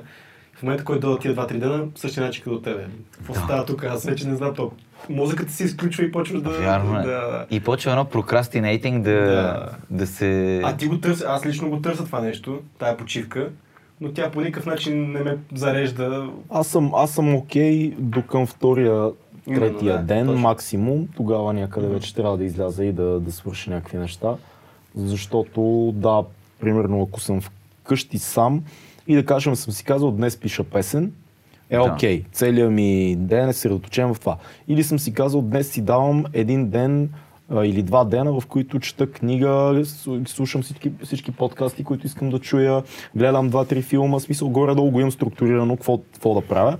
Окей, обаче третия ден някъде почва да стана такова, какво правя с живота ми. Да, да. И, и това е доста плашещо, защото Това е според мен, защото сме свикнали на си някакво... планцук във вас, братле, Да. имаш петно на тениската и си такъв... А, Според мен това е окей. Това е окей. мразиш Okay, се. по-скоро аз мисля, че трябва да си го позволяваме това, за малко да релоуднем цялото За- нещо. за защото малко, ние да. сме хора, които някакъв момент просто ще изпращиме и рачи и ще полудееме, защото правим хиляда неща и нямаме никакъв момент. Ме, да си- трябва да го балансираме. Смисъл, Да, аз наистина точно. чувствам, че имам нужда да бъда сам. Мгм. Понякога имам нужда да бъда сам за един ден, наистина, да, Като да няма други не хора. Е, ако, като минат тия един-два дена и Мгм. почвам да изчатквам и... Именно, да. Да. Не, Което- аз по-скоро само имам нужда от сън, което не достига, ако правя всичките тия неща. Всичко останало, имаш време. За къде се зареждам? В смисъл, че аз съм си зареден явно. Може би това, което правя навън, ме зарежда. Хм. Като на слънчеви батерии се едно. Това е Това е- супер. това е- Това, това това е. значи, че е типичен а, екстроверт. Мгм, мгм. Ама то се все зареждаш екстроверти има. Все повече хора, които си говорят, всеки вика, и аз съм интроверт, интроверт, интроверт. Викам, а няма някой екстроверт. Много малко са, между другото, много малко са. И намерих тук там някакви такива откачалки, те повече са наистина са откачалки и затова а, винаги им давам шанс и в момента, примерно, си имам една нова приятелка Моника, с която си откачаме, пиеме си и все пак и давам до някъде граница, защото тя сама осъзнава, че по някой път иска твърде много да се празнува. Без повод. Но ето, че такива хора... Парти, парти анимал е? Да, обаче разчупена и се навива на всякакви неща, дори ми предлага всякакви други неща. Ето с нея ще снимаме, следователно моето ново хоби ще се осъществи. Което, откакто, нали, е, за непросветените, откакто си купих камера, за да мога да снимам пак е, влогове, реших, че защо имам тази камера, ако не използвам пълната и мощност? Съответно и да снимам а, снимки дори. Или всякакви други видеоклипове. Дойде един колега и ме помоли да снимам бала на дъщеря му. На Уау! 24 май дори ми каза, ще ти дам 100 лева, ако искаш капаро, ама само да приемеш, за да не те неме някой друг. Чакай, чакай. Да, да. Ти Това е си създал истина. си впечатление на про. Ами публикувах една снимка в Инстаграм и той толкова се е впечатлил, че изглежда професионално. Ако 100 лева е капарото, колко е хонорар? Нямам идея, но Това въпросът е е, едно малък, защото... Как може да кажем? взимат Имайки предвид, че му е първият такъв е достатъчен. че аз нямам една снимка портфолио още, как да му кажем, че е много. Да, той едва ли ще гледа, защото все пак той е някъде 7-5 набор или може и 7-0, не знам, но а, не се занимава много с интернет. Ще идеш ли да снимаш сватбата? Често казано, да, защото мисля, че живота започвам, когато излезеш от комфортната си зона и съм се съгласявал Факт. на всякакви неща. Само на едно нещо не се съгласих, за което съжалявам. Ама сега какво да направя? Не можах да бъда водещ на хип-хоп фристайл батъл. Само това остана. Значи на всякакви други неща съм се навил. Значи, е, е, да, Разкажи да, разка- разкажи я ти от твоята гледна точка, да. Значи, един ден Орлин имаше остра нужда от водещ на фристайл хип-хоп батъл. Факт. И обаче искаше от днес за днес. Което по принцип Не, беше... не просто от днес за днес. От 7 часа за 10 часа. Да, което е супер яко, защото обичам някакви такива импровизирани планове. Ще, Обаче, щеш да разцепиш, аз съм сигурен. бъде възможно, обаче в този момент си казах, е, е, сега не знам дали това е моето. И това беше съвсем, нали, такова, уж на шега, ама в крайна сметка аз наистина не вярвах, че ще се справя. Обаче в един момент, когато тръгна да се дърпаш ти, вече си казах, бе, то всъщност няма ли да е супер яко, защото съм правил всякакви неща. Нали, правил съм се на актьор, а, бил съм а, репортер. Снял съм те в сериал. Да, да, да, да. Та, това е Да. идеята е, че и това ще бъде много интересен експириенс за мене. Щеше, но ти се оплаши. Да, Това е истината. за съжаление, Но ти като се дръпна, той се нави. Не, аз, значи аз се дръпнах много по-късно. Аз натисках около час и половина. Да. Аре, бе, братле. Аре, братле, ще е супер. Да. Е, ама правила, споко ще ти обясна правилата. Е, ама хората там не пос... Нищо за това ще е по-яко, защото не те познати хора. Е, ама как ще ги вол? Не е толкова сложно, брате, от имаш смешки, всичко ще е окей. Е, ама... Верно Да, добре, майната му тогава ще намеря някой друг. Ами не знам, брато, може и да е яко си. Да. Що, аре, не, не, не, не, не. И когато си тръгвах от милата родна любима телевизия, получавам аз съобщение в шибания месенджер, който казва, е, брат, може би пък трябва да го направим. За тебе го правя. Да. Ще го направя само заради теб. Да. еми. Не, в крайна сметка, наистина, аз мисля, че да филката да, да се втоса тази бутилка. всякакви неща съм се занимавал и съм скорен да се занимавам, обаче то в крайна сметка, нали, това си нещо като такъв артист, в смисъл искаш да правиш всякакви възможни неща, защото нямаш ограничение, аз само ще свира, аз само ще викам. А, според мен ще си перфектният хост на фристайл батали, защото имаш, но, Филка. имаш опит с такива ивенти и едва ли хаоса от фристайл батъл ще да оплаши панкарската ти душа, братле, която е виждала много повече Още. дистръкшен и разруха. Да, да, да, да. Но че- за сметка на това вече няма да отказвам абсолютно всякакви предложения, така че който каквото се сети може да ме Пишете в коментарите. Да, за знам. Ела тук е на сватба имам. Слушах едно интервю с Хенри Ролинс, който е вокала на Black Flag Да. и после стана, между другото, стендъп комик. Много интересна личност Хенри Ролинс, ако не си зачеквал какви неща прави и говори в момента, много политически и социално ангажиран. А, те Хенри Ролинс имаше едно интервю за а, един сайт, една рубрика, която се казваше Big Ideas, на един бял фон. Много умни хора, които са постигнали нещо в живота си, казват в рамките на 4-5 минути какво ги е довело до техния път. И той каза много интересно нещо. В момента, в който спрях да бъда вокалист на Black Flag, започнах да казвам да на всяко едно предложение, което идваше в живота ми. Обадиха ми се и казах, ей, Хенри, имаме роля за теб в един филм. Искаш да го направиш? Никога не съм бил актьор. Да. Ей, Хенри, търсиме човек за а, стендъп, за един клуб. Искаш да направиш 5 минути на сцената? Плащаме 20 долара. Никога не съм бил стендъп комик. Да. А, ей, Хенри, правим еди какво? си?» Да, да, да, да. В един момент почва да издава книги, има издателство, в момента обикаля света непрекъснато, снима се в сумати неща. Само заради това, да, да, да. Е, не, не, той имаше един филм с Джим Кери, Мистер Yes, мисля, беше така, че не винаги постоянно да казваш да е окей. Да, а, Yes Man. Yes, Да. Yes Man скаш. Да, да, точно така. Аз затова пък по принцип съм измислил да не си вдигам телефона, защото знам по, по някой път, когато хората ме карат да върша някакви неща и няма да мога да им кажа не. На мен ми е трудно това нещо. Примерно, Да. моят проблем е, че аз почти винаги, когато получа предложение за нещо, почвам да обмислям. Аре да направим еди какво си и аз казвам, «Ма, сега това ще е свързано с това и това. И това ще е такова. И за да стане наистина хубаво, аз трябва да отделя еди колко си време за подготовка на това нещо, за да стане много яко, може би трябва да променя малко от оригиналната идея на този човек, който ми се обажда. Пък тогава ние ще почнем да се разправяме, защото това си е неговата идея. Да, да, да, да. И в един момент е, брат, няма да имам време. В смисъл, Да, при мен се- подбирам малко Аз повече. по-скоро подбирам просто причина много често нали, гледам от гледната точка на човек, който ме кара, нали, са ми, е, предлага тази работа, дали ще му свърша аз оптимално работата. Мгм. Защото е, ще ви дам а, пример. А, последно световното първенство по волейбол ми се обадиха да съм режисьор на полут на световното първенство по волейбол. Вау. Аз знаеш много добре, работил съм като... Знаеш, знаеш много добре. Почнахме като шоуто на Слави се- Знаеш, Георги, аз съм... Моя близък приятел. Но бил съм режисьор на полут, но не съм се занимавал с това последните две Ръждясал години. Ръждясал съм. Да. И То е ако трябва, да, ако трябва да правя ток-шоу, сядам веднага и правя ток-шоу. Няма никакъв проблем. Но трябва да правя волейбол, което никога не съм правил. Аз съм правил спортове, но волейбол никога не знам какви са принципите, защото всеки спорт си има някакъв принцип на работа. И казах, пич, не съм пипал пулт от две години, не знам, търси си някой друг. По просто причина, че аз не знам дали ще се справя. И не е окей за мен да ходя да взема едни пари, защото аз така не ще ги взема и да не му свърша работа на този човек и аз съм през цялото време на ногти и накрая да не се получат нещата. Да, но ако това беше предложение, което получаваш в момент, в който нямаш работа, да кажем, ще да го приемаш веднага. Разбира се, ще ще да кажеш, да, много ясно, между другото, разцепвам на пултове непрекъснато. Е, да, бе, ще си и ще да прекараш следващите два дена в... а, Ама ти не можеш, нямаш как да репетираш за това нещо. ще, ще се обадиш някой, ако трябваше да отидеш до надписи, ще отидеш при недялко от студиото и ще кажеш, някой да се поупражнява малко, защото съм раздясал. Той ще каже, а, аз знам да момче носи една бутилка Една водка. бутилка водка. Да, и ще да стане всичко. Така че... решава този живот с една бутилка водка. Добре, да поговорим малко за социалните мрежи. За Фейсбук, Не. за Инстаграм. Не. Не, налага се, налага се. Ами, да, да, добре. Да, да, да, ползвам, честно казано. Знам, за това питам. Първото ми гадже в живота беше от MRC. Ох. От Мирката. Да. Значи там бях фаундър на канала Blink 182, тя беше от Само, само за, без да те, в смисъл ще те прекъсна, Да. но сетих за моя приятел Билкария, един underground рапър от модерно предградие много як, който имаше 2006 година, имаше песен, 2005, в която каза, в песента е за приятелката му, с която се скарали и са имали любовна история. И в началото той разказва как са се срещнали с нея, влюбили са се и са се забили. И римата беше и съм правил най-якия секс, без да се пота с кирката или да си пише в мирката. А, Така не. че влиянието на Мирката е Ами аз гигантско. и от ICQ съм имал гадже. Много беше яко, Защо защото... си взел? Кажа, трябва да е живот въобще. Да, обаче ICQ беше много яка компютърно посредствена комуникация, в която ми се включва някакво момиче и ми казва Здрасти. И аз казвам чао. И тя ми казва глупак.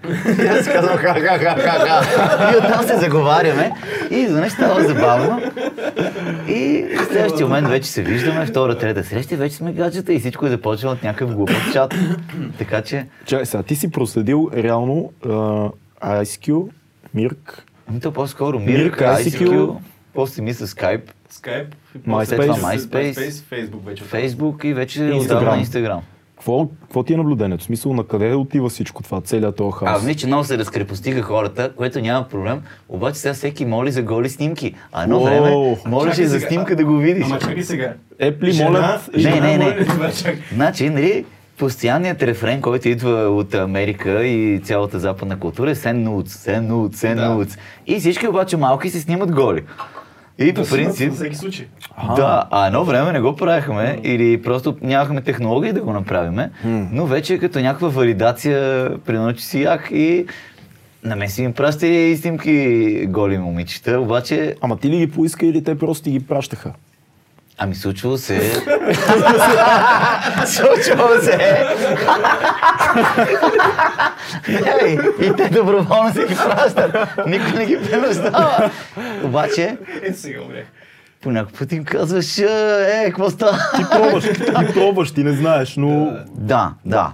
Така че, в повечето случаи те по този начин явно решават, че могат да те впечатлят. Да, могат. Лесният начин. Да, да, Най-лесният лесния, начин, но да. и най-впечатляващия. Еми, Зависи какво търсиш в крайна сметка. Защото Да, в крайна сметка, нали, ако не търсиш нищо сериозно или не виждаш нищо сериозно в срещу положения човек, добре, в такъв случай ползваш и Тиндър. Не. Не. Значи, имах за една седмица, примерно преди година и половина, само за да проверя, нали, все пак какво се случва, за да може, като го отрека, да знам поне, че Да съм работил. Да. И реално, имаше красиви момичета, не бяха чак толкова много, примерно да бяха 20%. И даваше, окей, викам, одобрявам те, одобрявам те, да, да, да. Обаче се оказа, че аз за една седмица бях събрал, то ти има а, едно квадратче, в което пише плюс 10 матчес. Окей, явно други 10 момичета сме се мачнали. Но накарах въпросната Поли, която ви гледа, викам, направи си Тиндър. Тя си направи и точно за 10 минути си отвори и в нейното поле пише плюс 100 матчес. И си казах, значи това е само за момичета, които постоянно да им кацат някакви момчета и те всъщност те да си избират с кой искат да излязат, докато момчета са принудени да цъкат яко на всяка, за да може все е пак... не е мен. Не, може да вдигам акция някакви момичета, които изглеждат посредствено, но ние като някакви чакали братче да казваме да, да, да, да, да, да. Е- И малко. Един въпрос. Реалния живот. Да. Според тебе, Една жена няма ли 20, 100 пъти повече избори, отколкото един мъж жени? В Обаче, точно затова се кефа да реже момичета понякога, за да може да слязат на земята и да видят, че те не могат да получават всичко, което искат. понякога ги режеш на пук. Ама те, Ами, ма когато значи- значи... ще се връщат, нали? Да, обаче, за да се покаже първо, че не сме на всяка цена. В крайна сметка, ако някой не те кефи имаш възможност, повечето момчета не пропускат възможност. Обаче, ако свалиш едно-две такива момичета на земята, като не искаш нищо от тях, почват и те да си задават въпроси. Следователно, не може ние да си... То не, че трябва да има сексизъм, обратното, просто не трябва всички да са твърде лесни, за да изглежда, че а, сме готови абсолютно на всичко. Тоест ти го правиш за тях. Даже предпазил. режеш. Да. Не, но имаше а, една поговорка, че само глупак би накарал жена да се влюби в него без да я обича. И в крайна сметка ти можеш да се възползваш от нея, но пък решиш да правиш нещо повече, така наистина нараняваш. Така че съм предпазил някои мъжици и просто им казвам, че по-добре да не се занимаваме, защото аз нямам никакви намерения. А Ти тя си, ще ти си добър човек. За Респект за това. Добре, как се сваля мацка в Инстаграм? Значи, много е трудно в моя живот, защото повечето мацки, които си ги харесвам, Или Става- да кажа как ти го правиш? Ами, значи, ако някой ти харесва, за съжаление, ставате нещо на ръба между френд зона ти и гаджета, защото явно тя не те е кефи само като външно, а и като характер, и като а, всичките хобита, които има, всичките а, занимания, които прави, всичките интереси. И в един момент ти щом явно я харесваш цялостно, не е само а, чисто физически. Е, си няма как да знаеш, защото не си я виждал. Да. Да. Леле! Сега се сетих. Ами, значи, защото намерих едно супер красиво момиче в Инстаграм и звучи нелепо. Обаче толкова много ми хареса и си казах, ето изглежда земна. От друга страна. Изглежда земна. Еми, защото не е такава богата да изглежда, нали, че е такъв начин на живот, който а, преклено разглезена. Съответно, Даже рисуваше. Казах си, ето виж колко артистично момиче. Викам си, има стилни дрехи и рокли. Викам си, невероятно имаш с, с шапка назад. Викам си, тотален панк рок. И много се заребих по нея, обаче един ден отидох на театър и я видях и за съжаление изглеждаше леко по-различно, отколкото беше на снимките. По-към добро или по- по-различно? И де факто вече не беше космически красива, беше по-земно красива. Снимките винаги са много повече от това, което са а, дамите често на живо. Често обаче ми се случва да има момичета, които не са изобщо фотогенични и ги виждаш на живо и си казваш, йо, Обратното. Много по-яки изглеждат на живо. Да, има и такива случаи, Nice. които просто те не успяват да се хванат на кадър, че да изглеждат адекватно. Но, според мене, ако искаш явно в Инстаграм да имаш някакъв вид успех, явно е, че не трябва да търсиш нито бърз успех, нито пък а, да зарибяваш. А ползва ли си Инстаграм много за свалки? Ами, че то по принцип, а, аз го ползвам за почти цялата си комуникация с повечето хора. Само с хората, които не ползват Инстаграм, дали си пишеме по месенджер. Но повечето ми... Повече ползваш Инстаграм или повече Фейсбук? Инстаграм. Защо? Ами първо, визуалната комуникация, далеч повече ми харесва, отколкото текстовата, макар че в текста е, има много чар. Имаш Факт. предвид, предпочиташ да гледаш снимки от живота на някой, отколкото какво е написал. Да.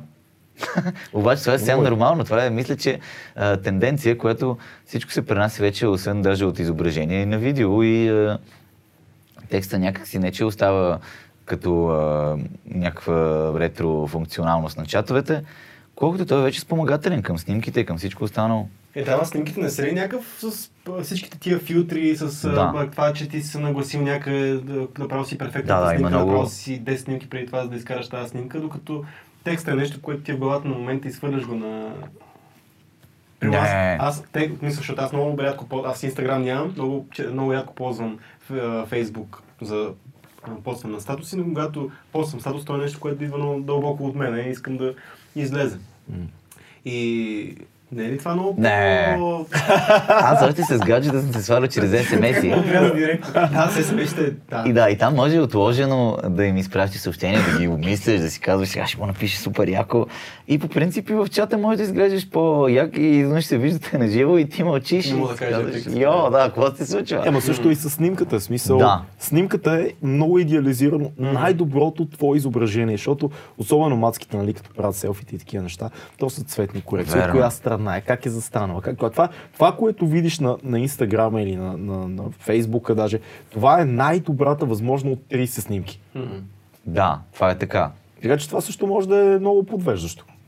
Защото може би другия и профил не е толкова як, защото може би изглежда много слаба на тази снимка, но всъщност е по-пълна. Защото... Или обратното, примерно. Изглежда, Не, бе, да. слаба, и- изглежда по-пълна, пък всъщност е, е по-слаба. Нали?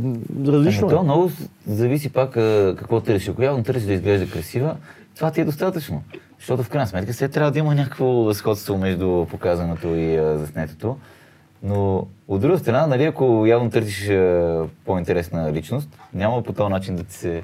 А, а, това е малко това, е твой, това е инстаграм. А Пилка, цъкни молята на снимката с халатчето. Йо! Окей, обясни тази снимка, Това брат. филтър, но тук Няма. Значи, то е ясно, че има някакъв филтър, но той колкото да направи цветовете по-свежи. Но реално, Не, не, филтър в живота ти има ли тук? Как си решил да направиш точно тази снимка? Какво, Еми, какво нами... колко последователи честно имаш? казано, Колко? Не, те са малко, те са 1700 Е, да добре, речем. 1700 човека. Като я видят тази снимка, какво си помислят? Значи тук идва идеята за това дали ме познаваш или не. Ако някой ме познава, ще разбере, че всичко е едно пародийно а, нещо. И че де-факто е пресилено, То за да може да изглежда да. смешно. Усещаш, защото го познаваш. Обаче, наистина, ако не ме познаваш, явно можеш да решиш, че това съм а, Някакъв сноп. аз. Защото най-якото е какво пише обикновено под снимките. Ето тук е написано. Успешен ден, приятели. А вие как прекарвате вашият уикенд? Всъщност ти ги, ти ги, ти ги. Пробваш ги, да. Да, да. Да, а, с- а, Филка, тази снимка с виното и с някъде от по-нагоре. И разкажи историята за нея. Това е любимата снимка? на Боряна. Е, е, на на Боряна още снимката, нагоре. Боряна любимата снимка. Да. Кажи ето, го, ето, ето, ето, ето, да, си котката. помня. С мацката или без Не, мацката? по без средата. Тя и с мацката има история, може и не ще разкаже, но, разкажи, да. Е, това е снимката. но тук Ще просто... евентуално. Да, не, не, задължително. Ами бях си седнал, беше много красиво подредено всичко и казах на една колежка, с която бях, я, я, я, я, снимай. И съответно реших да напиша поредната глупост. прочети текста за... Успешна седмица, приятели! А как се подготвяте вие за празниците? И оттам нататъка повечето хора, които ме познават, разбраха, че това е смешно. И а, го възприеха по начина, по който трябва. Че ти троваш реално с това и Да. се правиш на хора, на които се подиграваме обикновено. Абсолютно, но когато ти си сериозен а, и вече презрял човек, започваш да се чудиш какво се случва. В единият вариант се възхищаваш колко съм олегнал вече.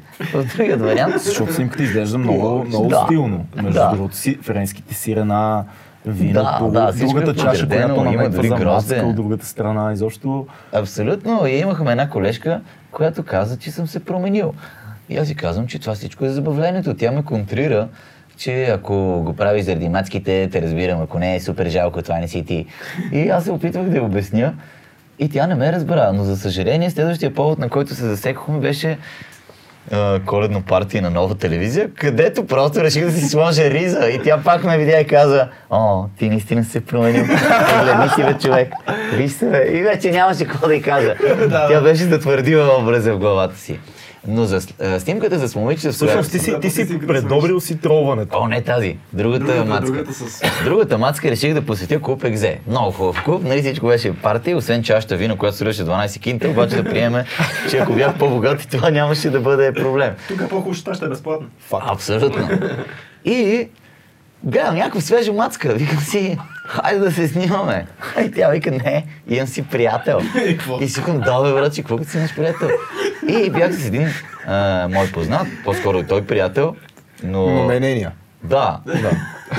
И той каза, ама той има влог с 60 хиляди последователи. Ло, и тя реши, че И сега е okay. окей. добре, добре, айде ще си снимаме. Колко? Айде ще си направим няколко. И вече а, каза, че е готова да си направим снимки. И аз след пак и казах, че снимката ми трябва за да направя нов епизод, в който ще пише за топ 10 най-яки клубове в София. Ай, ти си изловил. И викам сега, чакай, като публикувам снимката, ще трябва да напиша нещо такова и под снимката. И написах съответно, мисля да направя видео по темата. А реално никой няма да направя, но съжалявам. Но ако някой, ако ден Лили ме гледа някой ден, Лили все пак беше забавна ситуация. Ей, станала хубава снимка. Да. Да. Проблема с това троване, не мислиш, че много хора, защото 1700 човека ти не познаваш 1700 човека. Абсолютно, да, сигурно познавам Чакай, не в Инстаграм. Не тия- затваряй, аз имам въпрос после за една снимка. от, тези, от, тези хора, които Да. следват, колко хора те познават? В Смисъл, Ами- И, и, и мога да разбера това, което си направил, че е трол. Ами аз това е, че в живота си реших, че най-важното е, нали, на първо място да забавлявам аз. Да. Оттам нататък, кой се забавлява на моята вълна, това е супер, защото явно ще споделяме а, един хумор. Обаче, всичките тези снимки, които си ги публикувам, аз наистина съм ги преживял, наистина ми е било забавно, но естествено, че селектирани, изглеждат по-забавни или по-пародийни. И хората, които ме познават, ще знаят. Хората, които не ме познават, аз така или иначе не съм цирков артист, а, да се налага да поддържам някакъв образ или имидж. Те наистина ще се объркат от мене. Обаче аз много мраза а, да забавлявам хората по начин, по който не е нещо естествено, да бъде все едно нарочно. И съответно, нека да вярват на каквото искат. Аз съм дошъл за, за моето забавление. Тоест, забавно ти е, докато ти е забавно на тебе. Еми то не е, да, но нека да не звучи егоистично, а да звучи по-скоро или споделяме един вид забавление, или аз а, мога да се адаптирам много добре, но няма нужда да те забавлявам, защото не съм дошъл тук да забавлявам други хора. Не съм комедиант. Аз съм дошъл да се насладя на ситуацията. Факт. А, обясни ми а, тази снимка.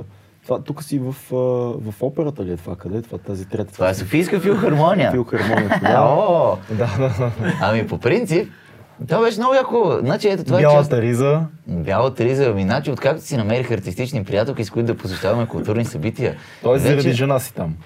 Да Ами не, обобщим. заради изкуството. О, Но окей. въпросът е, че вече имам... Вярваме ти, Станко, вярваме. Да, да, да, да, трябва да ми повярвате, не лъжа. Защото наистина ми хареса. И въпросът беше, че вече има възможност да ходя на такива събития. Защото преди отивам с моята компания, някъде казвам им нещо подобно, айде да отиваме в Софийска филхармония, а, ще има интерес да събитие, те ти казват, бата, пак си се напил.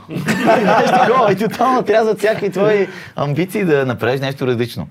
И в един момент намираш някакви хора, с които можеш да споделяш такива неща. Да, може да залитнеш по такива момичета, но пък може и да си имате просто хобита, да ходите на такива места, мероприятия и така нататък.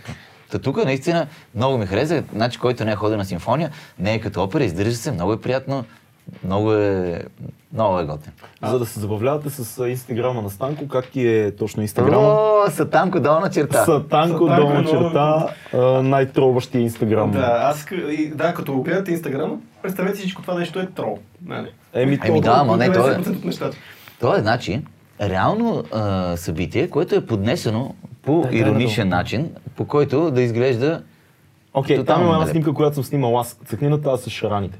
Това, не, Да. това не е трол, всъщност. Това е истинска, истинска снимка. Ти си Е, на нея. даде, даде бъдещи дракончета. Ето точно така. А, но ти, Ами, си говорихме на тази тема за, Аз съм снимал за снимка. Виж колко е. да, точно така. Ами, реално, все пак аз се кефа да се снимам. Значи някои хора викат кифа, други викат самовлюбен. В крайна сметка аз пък обичам да имам спомени. И изведнъж отварям албумите на прабаба ми, на дядо ми, на майка ми, баща ми. Супер много снимки имат от постоянно, от балове ли, е, от е, морета ли, от какво ли не. И по едно време си казвам, бе, ние всичките тия технологии, дето ги имаме да си снимаме, аз явно нямам толкова много снимки. Примерно последната половин година, освен ако не се снимам или да накарам някоя приятелка, а, много по-малко спомени може да запазим. Знаеш какъв е въпрос по-скоро? Дали, защото аз мисля, че ние имаме много повече снимки от тях. Но дали тия снимки ще останат? Защото колко от снимките, които си имал два телефона назад, са някъде, където са ти достъпни и ги пазиш и ги имаш. Е, това е чисто просто заради това, че не са на физически носител. Да, точно Да. за това. Колко, колко ще останат тия снимки? Ще могат ли децата ти след а, а, 50 години, кажат, я да видя какъв е бил татко на 30? Еми, Може би, ако ударят един Google или каквото има тогава, и всичко е запазено в една база данни, в която има твоя профил с развитието ти през годините, което е напълно възможно като, като нещо, което да се случи. Но това, което казваш ти са албумите и това нещо, нали, семейството пази албума на бабата, дядото, майката, бащата и така нататък. Ние това нещо ще го имаме ли? Ще има Инстаграм и Фейсбуци. Няма, ще има нещо друго. Да, да, обаче ние ще имаме това, тази информация с тези снимки, ще ги имаме там, защото аз наистина... Дали ще ги има? А, Аз ще има сайтове. 100%. В смисъл ти в момента дори можеш да си изтеглиш копия на Facebook акаунта. Ама трябва да го всеки направим. един, да, всеки един... а, Трябва да го направим наистина. Имаше едно време, преди да влезат толкова силно социалните мрежи, имаше един сайт, който се казваше Албум или нещо. Той имаш много, много сайтове, които предлагат. Той фалира. Да. И идеята, че И там си качваш всички снимки. Точно по този начин, Да. да. точно по този начин се качваха снимки, които да ти играят ролята- на албум. Защото в момента Има хора, наистина, между ден днешен има хора, които са млади хора и си изпитват снимки и си ги пазят в албуми, което ние не правим. Но според мен това е бъдещия албум, е това. Инстаграм, Ама трябва да в си- Инстаграм на Фейсбук. Поставям, да поставим въпроса. Първо, качвах си яко снимки в Free Euronet. Това умря. Качвах си в снимка БГ. Еми той то май го няма.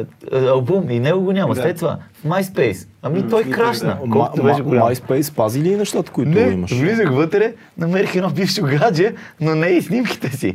Така че, по принцип, а, Утре, пази една Инстаграм фалира, снимка. няма да има- да, няма да имаш тия неща. Да, Тоест, какво трябва да направим? Може би трябва да си свалиме а, снимките, които имаме на социалните мрежи в момента и да си ги запазиме на нещо, на компютъра, на хард диск, за да запазиме тия спомени. Защото аз искам... А, ето, друг въпрос, който е много интересен.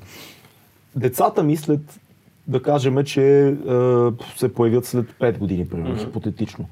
А, след 20 години тия деца ще са на 15. Чудесна възраст тия деца да отворят и да видят татко им каква музика е правил, какво е снимал, какво е такова. Ако тогава има YouTube, лесно, нещата се пазят, има канали. Ако няма YouTube, какво правим? Аз трябва ли всичките видеа, които съм направил от концерти, лайфове, снимки, музики, подкасти, да, подкаста особено като нещо, което е много голямо и обемно като информация, какво трябва да направя? Трябва всичко, което имам в интернет, което е много като Сега, съдържание, мен е да го сваля.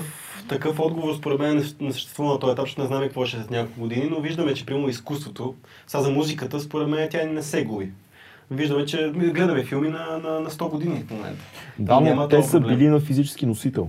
И това е така, но той пък много се... Дали, има дали си- музиката не си се губи?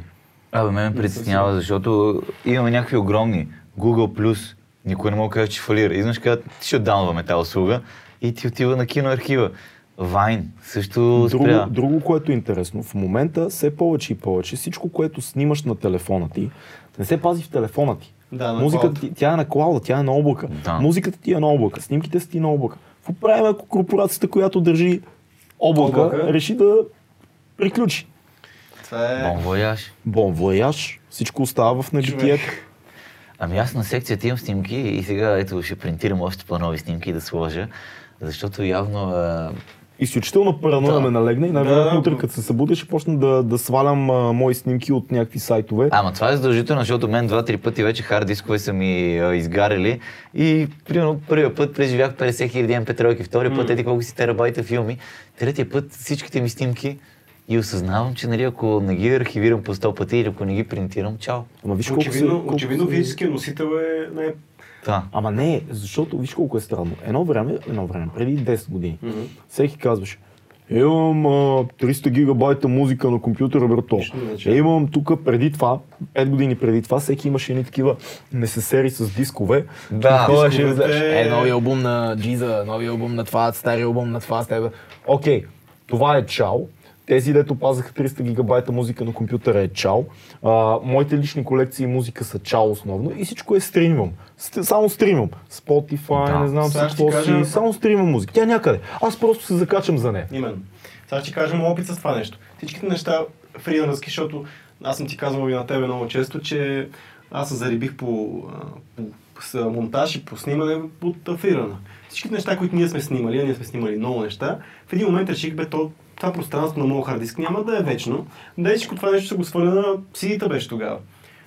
Ден, който сме снимали нещо, това се качва на CD и се пази. В момента имам ги, имаш пиндъл за CD-та, пускам го, познай дали работи това. Не работи, Е, нали? Не работи. Това цялото нещо е загубено. Не, че в момента ми е някаква голяма травма в живота, но това нещо, което аз съм си го направил, за да го съхрана по някакъв начин, него го няма. Нещо, което направих преди една година точно. А, преиздадох на DVD а, 4 мои солови албума. DVD се казваше 4 стъпки и половина и на него има най-добрите ми песни според мен. Това са 4 солови албума и половинка от един друг албум, Мгм. събрани на едно DVD в WAV файлове, защото е DVD, на един диск имаш това са 4 албума, 4,7 това са гигабайта. 50-70 песни. Да. Само единия диск е 20 песни. И това го има. Мгм. И то е на DVD, на носител. е. Това нещо го имам и на компютъра, имам го и на DVD. Издадох го, продадох копия от това нещо. Има го от други хора на DVD. Последният албум го има на носител. Аз знам, че горе от тази музика, която за мен е важната за последните 15 години, я има. И ще се погрижа да има. Всичките видеа, надявам се да са там, всичките снимки от концерти, Надявам се да са там, защото ще е много, много яко. Те, не е за мене.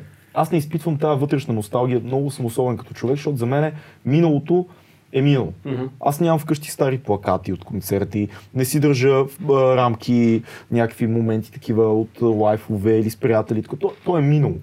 Но би било много яко за мен, ако има къде децата ми, внуците ми да отидат и цъкнат. Е, татко е правил нещо наречено рап преди 50 години, Абе, или то- татко е снимал филми, или такова, не, готино е. Дано да оцеле просто тогава YouTube, защото аз дори напаза оригиналните файлове на видеоклиповете и на групата ми, и на влога, и на нищо. Всичко се триеш. И нали знам, че те там си HD. Ако някой ще си ги дръпне от YouTube и ще му върши работа, обаче Трябва да си свалиме всичко според Едно, едно нещо, което каза нашия приятел и колега Крис преди няколко дни, ние бяхме заедно. Той каза, аз имам един хард диск, който съм си запазил всичките класически, класически диски, Дисни анимации. Един ден, като имам деца, да им ги пусна. И аз в първи момент викаме, брат, това са Дисни анимации, смисъл винаги ще Да. ги има. И филме се замисляш, Дали ще ги а, има дали винаги? ще ги има. Да. И реално той има някакво съкровище, което ако в един момент нещо се случи и тия неща просто няма къде да ги намериш, той Е, има един хард да. Ама има, има тази като възможност. пример е така, Има но в крайна сметка. Дисни да си изгубят архива. Еми да, ма Дисни, окей, Дисни ще го имат. Да, Обаче БНТ ти- в захарна фабрика, добре. Обаче ти, ти дали ще го имаш този архив? Ти Да, дали ще да. можеш да, да стигнеш до, Имаме, до имаме, имаме пример за това нещо. А, колко от оригиналните Мики Маус филмчета, които са от 30-те години според мен, може да ги гледаш някъде в момента? Е, ма то нали историята рано или късно почва да се губи. Съм Филка, я, я сръчни Мики Маус, Мики Маус в YouTube First, uh, first uh, Movies. Това няма да го покажем най-вероятно, защото Дисни съсипват когато им пуснеш техен материал в YouTube, Няма но да- няма да ние за нас, има, да. не, не, няма изобщо да рискуваме да го Да. пуснем, ние ще проверим за нас и за нашите аудиослушатели. Това от коя Да. година е? Не виждам до там, Чичи устарява. Колко? А той го е пусна дори. Пусна го, пусна го. Филката е нашия Джейми. Чакай, чакай. Само, че Old Phil. не е Young Jamie, Old Phil. А филката в момента ръководи три камери, един с четири камери, Мутни му аудиото. звук, Филката разцепва. Разцепва и очаквайте, вино. И очаквайте пие и пие вино. Ляка бос, ляка на здраве филка. Здраве филка. сте, Ай, ай, ай, Аз ай, си сипя. На здраве, браточка. Очаквайте Фил в епизод 10 на 2200 подкаст. До Ще 10 сега в момента е 5, значи след 5 епизода... След 5 епизода магиосника... Е тук, ще го видите най-накрая. Виж го, виж го. Не пише коя година е. Ами изглежда като от началото на века със сигурност. Мики си свирка като пич, кара лодка и, и се разцепва. И това го има смисъл качено. Явно погрижили са се хората всичко да бъде достъпно в интернет. Може ли Абе, това не ще е стане ясно кой се погрижи. Ние си имаме един базик тук между монтажистите, че каквото и да стане с нас един ден, ще мога да ходим да работим в БНТ в архива, защото Betacam и VHS винаги ще има за нас. Дали ще има? Да, Не знам. не знам. Аз, а, Камерите аз не давам много така. пример с а, а, а, един от първите филмейкъри, които са занимавали с визуални ефекти. Това е Жорж Мелиес. Филмейкър е страхотна дума, която ти тук що свърза с бащата на киното. Еми, Възхищавам ти се за тази връзка, да. смисъл, защото той си е Той е бил филмейкър. Филмейкър си. Той е бил продуцент, режисьор, монтажист, актьор. А, оп, не, опера, не е бил оператор на Не е бил филмите си. оператор. Да. Той си е филмейкър. И какво става? Той има около, около 200 и колко филма. М. В момента може да... Най-известният е Полета до Луната. Точно така. Да. Има и старите му филми, които един човек там си маха главата. Той е много интересно на неговата история, че той е бил иллюзионист. Да. И всъщност е използвал кинолентата, за да прави а, такива иллюзии. Фокуси, които са заснети. Да. Реално. Но в момента може да намерим 10% от неговите филми а, на някакъв носител, по проста причина, че това тогава се снима на лента. Той е обработвал лентата с а, боя, за да прави цветни филми, в момента в който не е имало цветни филми. М. И в момента тези химикали, които използва за да отцвети лентата, Са съсипани. съсипали са Лентата, лентата. да. И в момента не можеш да му намериш а, много малка част от неговите филми могат да, са, да бъдат открити. Колко от дигиталните неща, които в момента използваме като носители, ще се запазят според вас? Мисъл, MP3-ката като... Тя беше един преходен формат, в крайна сметка, колкото Е, преходен, технически. преходен в момента всичко стримва на MP3. Еми, аз дори не знам вече на какво стримва при положение, че не го сварям. Факт, между другото. На MP3. На MP3, нали? Spotify е на MP3 Спот- 100%. Spotify на MP3, абсолютно. Да, да.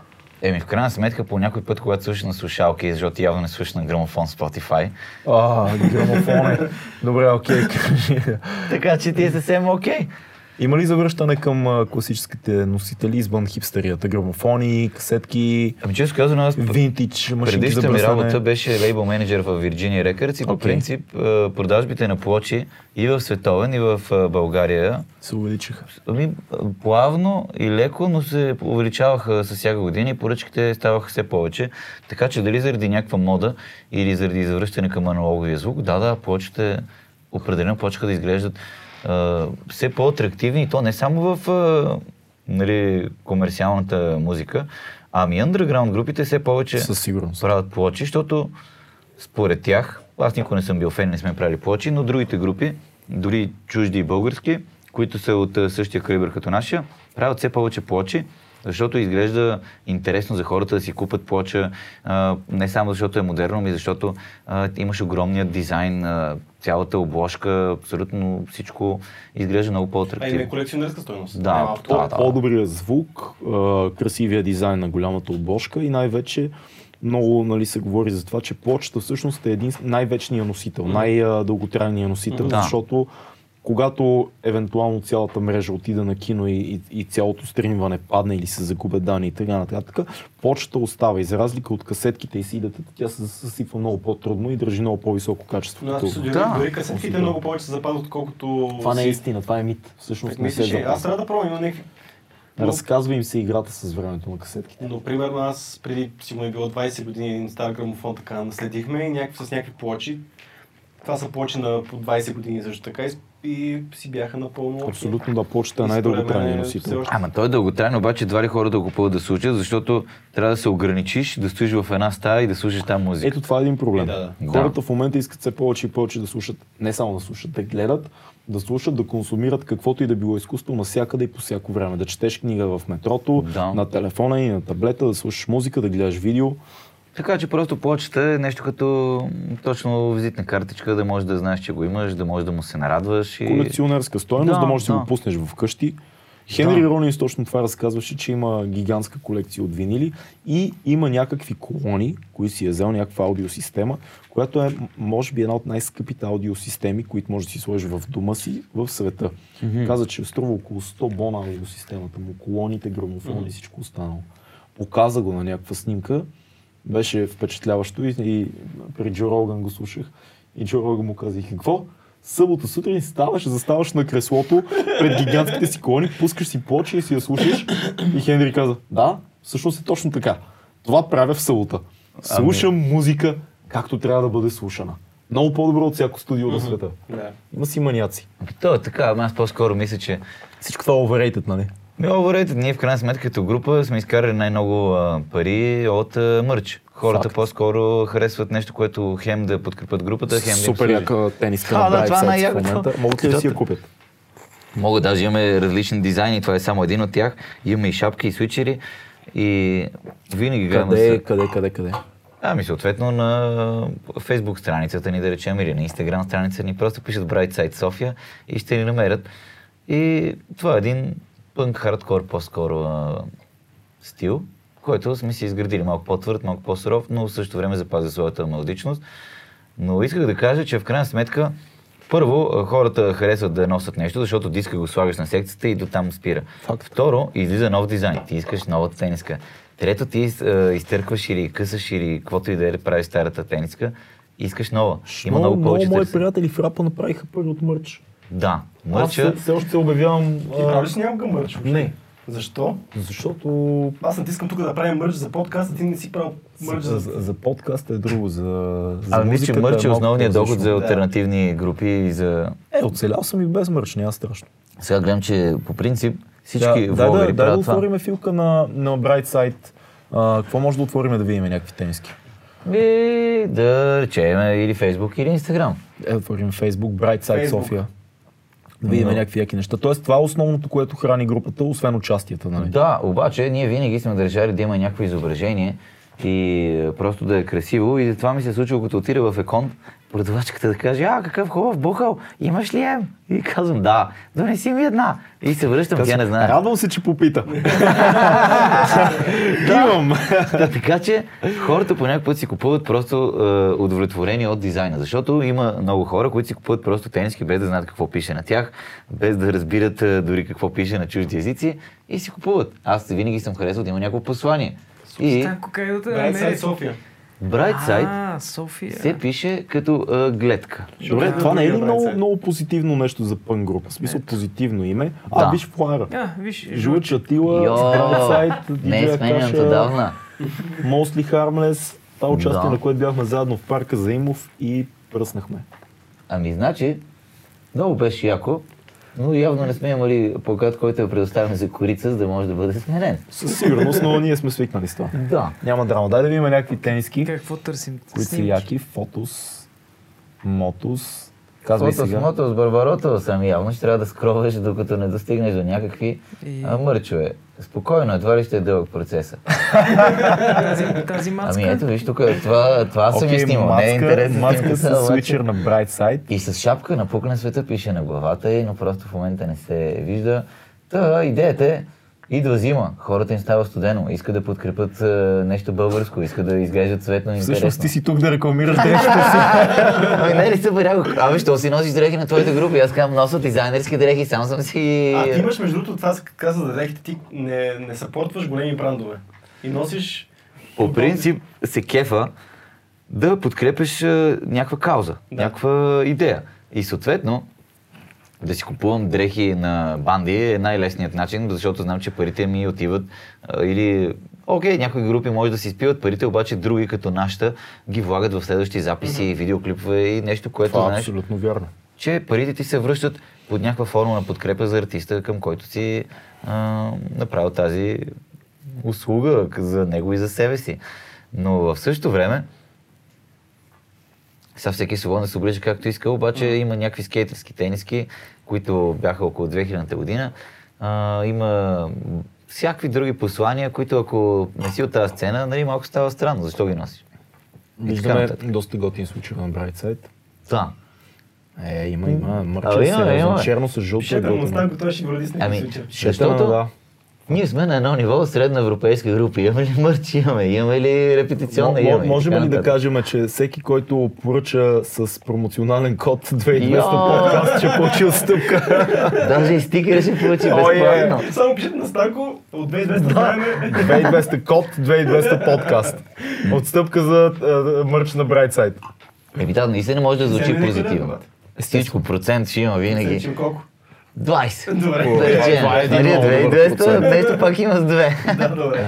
Но идеята е, че може да звучи позитивно, но то е с негативен характер, но с позитивна насоченост. Не, не, позитивни сте. Звучиме- Много песните са тежки. Да. Говорите за социални проблеми, но... но... Но с идеята, че има светлина, има Факт. надежда. Да, Та, така това е. е. Може да тровиш нещо или да го казваш по по-суров начин, но с идеята, че се върви към добре.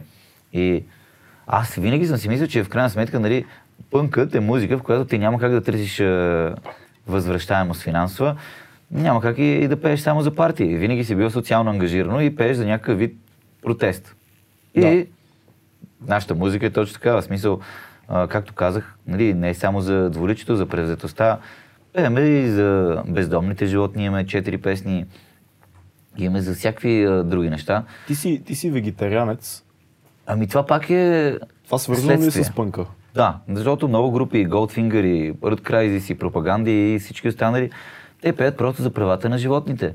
Заради и, животните ли си вегетарианец? Да, чисто етични причини Окей. от жал към тях. Нищо здравословно. Да. да. Не ми пречи по никакъв начин, дори мирише вкусно, но въпросът е, че а, ми е жал за животните и това е напълно достатъчно за мене. В смисъл, че нали, някои хора казват, е да няма да достигне витамин А, Б, С, всичко останало, което може да бъде. чувстваш окей. Аз чувствам, да, че в крайна сметка си мисля, че в миналото е било много важно хората да оцелят и да стигнат до прогрес чрез животинската сила, чрез месото, чрез абсолютно всичко, което ти дава едно животно, кожа дори, А, но вече живеем в 21 век, където има заместители. Първо, изкуствени материи. А, второ, има вече машини, не се налага да впрягаш животни, за да ги експлуатираш. Трето, може да заминеш до Африка, не се налага да има зоологически градини. Четвърто, може да не ходиш на цирк да видиш как са измъчвали дресирани животни, може да си намериш всякакви други видове забавления. Ето както колизеума, коридите, всичко останало отстъпва време. Така мисля, че цялата експлуатация на животните, без да се налага да бъде нещо а, сериозно, просто е личен избор и постепенно може да освободиме живи същества от а, еволюционният напредък на човечеството. Това ли е единствената ти мотивация да си вегетарианец? Мисля, Ами чисто да. здравословно. Няма такива. Значи това ми се струва, нали, а, леко, точно егоистично, аз а, нямам животни, а, примерно, защото ще живея повече и всякакви такива неща. Да, сигурно може, обаче на мен просто ми е много жал за животните и в крайна сметка, м- Значи аз бях злоят и не ми пречи да се откажа от месото. Не съм успял да се откажа да стана веган. Не знам дали ще успея. Тоест ти, ти не си веган, ти, значи Да. ти ядеш, какво ядеш? Мляко, ядеш яйца, И ядам, ям всички млечни продукти. зеленчуци Яйца. много. Да, да, яйца. Пия си протеинови шейкове. Значи, трябва да кажа, че вече трети пакет пия и не ми омръзна и е много яко. И открих, че го, да, открих, че ако го пия с мляко, чак дори се моля, кога ще дойде вечерта си спия сладкото шейкче. А, И ти е супер. тренираш, тренираш от около една година и половина, може би, нещо такова. Ами супер, яко е, защото ми вкара нови е, перспективи за всичко. Вече когато играя в футбол, чувствам се с една идея по-силен в единоборство. Носа раницата с тежкия 17 инч Как почна, как почна да тренираш? Разкажи е, началото на, на, на тази наша обща епопея с теб. Тази, то всъщност всичко в живота прелива, няма енергия, която да се губи. Скъсах се с дългогодишната си приятелка и вече имах много свободно време и си казах, време е да го инвестирам в нещо. И съответно, освен нали, живота, който започвам да си вода по-свободолюбив, си казах, абе, я да почнем и да тренираме, защото това ми помага в а, много неща. В смисъл, че вече и по-издръжлив съм, и когато правих ремонт в нас, пренасенето на мебели и абсолютно всякакви други неща, най-малкото е самочувствие, още повече и за здраве. Преди, когато легнах и примерно се опънеш и почваш да чуваш кокалици. Сега вече няма такива неща. И в крайна сметка, някои хора може би наистина тренират единствено а, за такова, да впечатлят момичета. Обаче, нали, на всеки е ясно, че ще ги впечатлиш много повече с пари, отколкото с тяло. така че това ще е най-малката причина, която мога да имам. Но наистина гледам да тренирам, примерно, пет пъти от а, 7 в седмицата. Какво, какво правиш в момента? Безкрайни упражнения. Значи, всичките тези упражнения са дело на съвети от вас двамата и не само. Значи, първо, Цецо ме научи, че в нас имам столове, следователно мога да правя кофички. След това Орлин каза, защо правиш само кофички, нямаш кола за тежести. Казах си, аба я! И вече съм стигнал за видните 18 кг и половина, което а, за мен е впечатляващо. Кофички с 20 кила са супер. На фона на това, че аз съм 68 кг. Нали, Супер е. Да, и Набиранията. Набирането стигнах някъде без тежести, около 20. Когато започна да се набираш, ти можеш да правиш колко? Ами, можех две. Можеше две. И, и Да. какво, какво си казахме, какво си говорихме с теб, братле? Ами, Аз ти казах, колко... само му дай време. И лека по лека Вярно е. всичко ще стане. И сега колко правиш? Ами, аз, за съжаление, още там не мога да добавя тежест, защото в нас нямам а, лост, пък навън е трудно, но де факто правя 20, 16, 14, 14. 20, 16, 14. 20 са много набирани. Братле, и това, е с, и това не е с подхват, това е с, Това е с надхват. широк, да. В смисъл Значи, Но- който не знае за какво става въпрос, да се опита да впае да направи 12 лост. Не, бе, набирания. да види колко мога да направи 12. Да види колко може да направи, да. Аз мисля, че Еми, трудно 20, обаче пък е 20 увлекателно. 16, 14, 12 е ултра добре. Смисъл, готов Аз- си реално да Аз закачиш. трябва да ти призная, не мога да направя 5. Е, ма, защото не го... аз вече по едно време три пъти на седмица почнем. В смисъл, че а, когато ти стане навик и ти става яко да виждаш бялото- прогреса. Да. Да, Готов си вече да закачваш кила за набиране и то сериозни кила. 10, 20, 25, 30 може би. Вероятно, да. Гледам, нали, все пак това да не ми отнема много от времето, защото в крайна сметка, нали, живот си тече. И си вегетарианец. В смисъл, целият Да. този процес, това е интересно да се каже. Да, затова всъщност ние... на който аз съм свидетел, ние сме свидетели на целият процес година и половина и някакви Именно. наши приятелски съвети, защото малко по-отдавна тренираме, без сме някакви гурута и така нататък, или сме постигнали някакви вау резултати. А, видяхме, че Станко ги направи Именно. без И му протеин. дадохме, не, дадохме от съвета в един от животни. му дадохме му съвет да използва протеин, по проста причина. Да. че- Да. Но сега ние сме му давали съвети, той ако се съблече тук, той е в много по-добра форма. Със сигурност. Той е много, много по-добра форма И сиропа, и сиропа салатата на обед и, сиропа всичко е салата, 6. още него. А, но като каза за животните, аз искам малко да те върна, Да. защото наистина това нещо съм го виждал. Аз хапвам някакво пилешко буче тук в офиса и той идва при мен, брато, остави го това като Истина, свършиш. Остави това като го свършиш, защото дома има един кучета. Да, и, да. и аз викам, брат, ма тия кучета, тия пилешки кости му. А, страшно. Не, не е полза, факт е да. Да, не, не е полза, аз мога да го гарантирам това, защото той ме е карал да си запазим костите, за да мога да ги дадем долу на кучетата, защото... Еми не, по принцип винаги ми било жал за бездомни животни, значи в нас, особено като се напия, прибираме кучета, значи това, че имам четири котки е стечение на обстоятелствата. През годините, но всякакви Можело е да имаш и 4 кучета. Ами той имаше в нас, нашите им правиха забележка, докато живеехме заедно, защото ги прибирах зимата, примерно да ни ме студено. Но това, когато си отворен, отворено ти е сърцето към тотално невинни същества, които са просто жертва на обществото, защото ако има просеци и може да кажем, че те биха могли да се хванат в ръце и да работят, животните просто са били изхвърлени там и те са една жертва и да имаш лошо отношение към тях е най-малкото не просто нехуманно, ами м- звучи нелепо. И оттам нататък цялото ми послание е да се осиновяват бездомни животни, защото ако всички си говорим всеки ден, че расизма е лошо нещо, не е хубаво да обиждаш тъмнокожи, азиатци или цигани, но в крайна сметка казваш, не знам, аз искам расово куче, тия помярите. Това е също расизъм, просто на животинска основа. И в крайна сметка няма никаква разлика между едното и другото куче, просто нали, чисто или много козината и окраската му. И... Знаеш, и знаеш къде е моят проблем?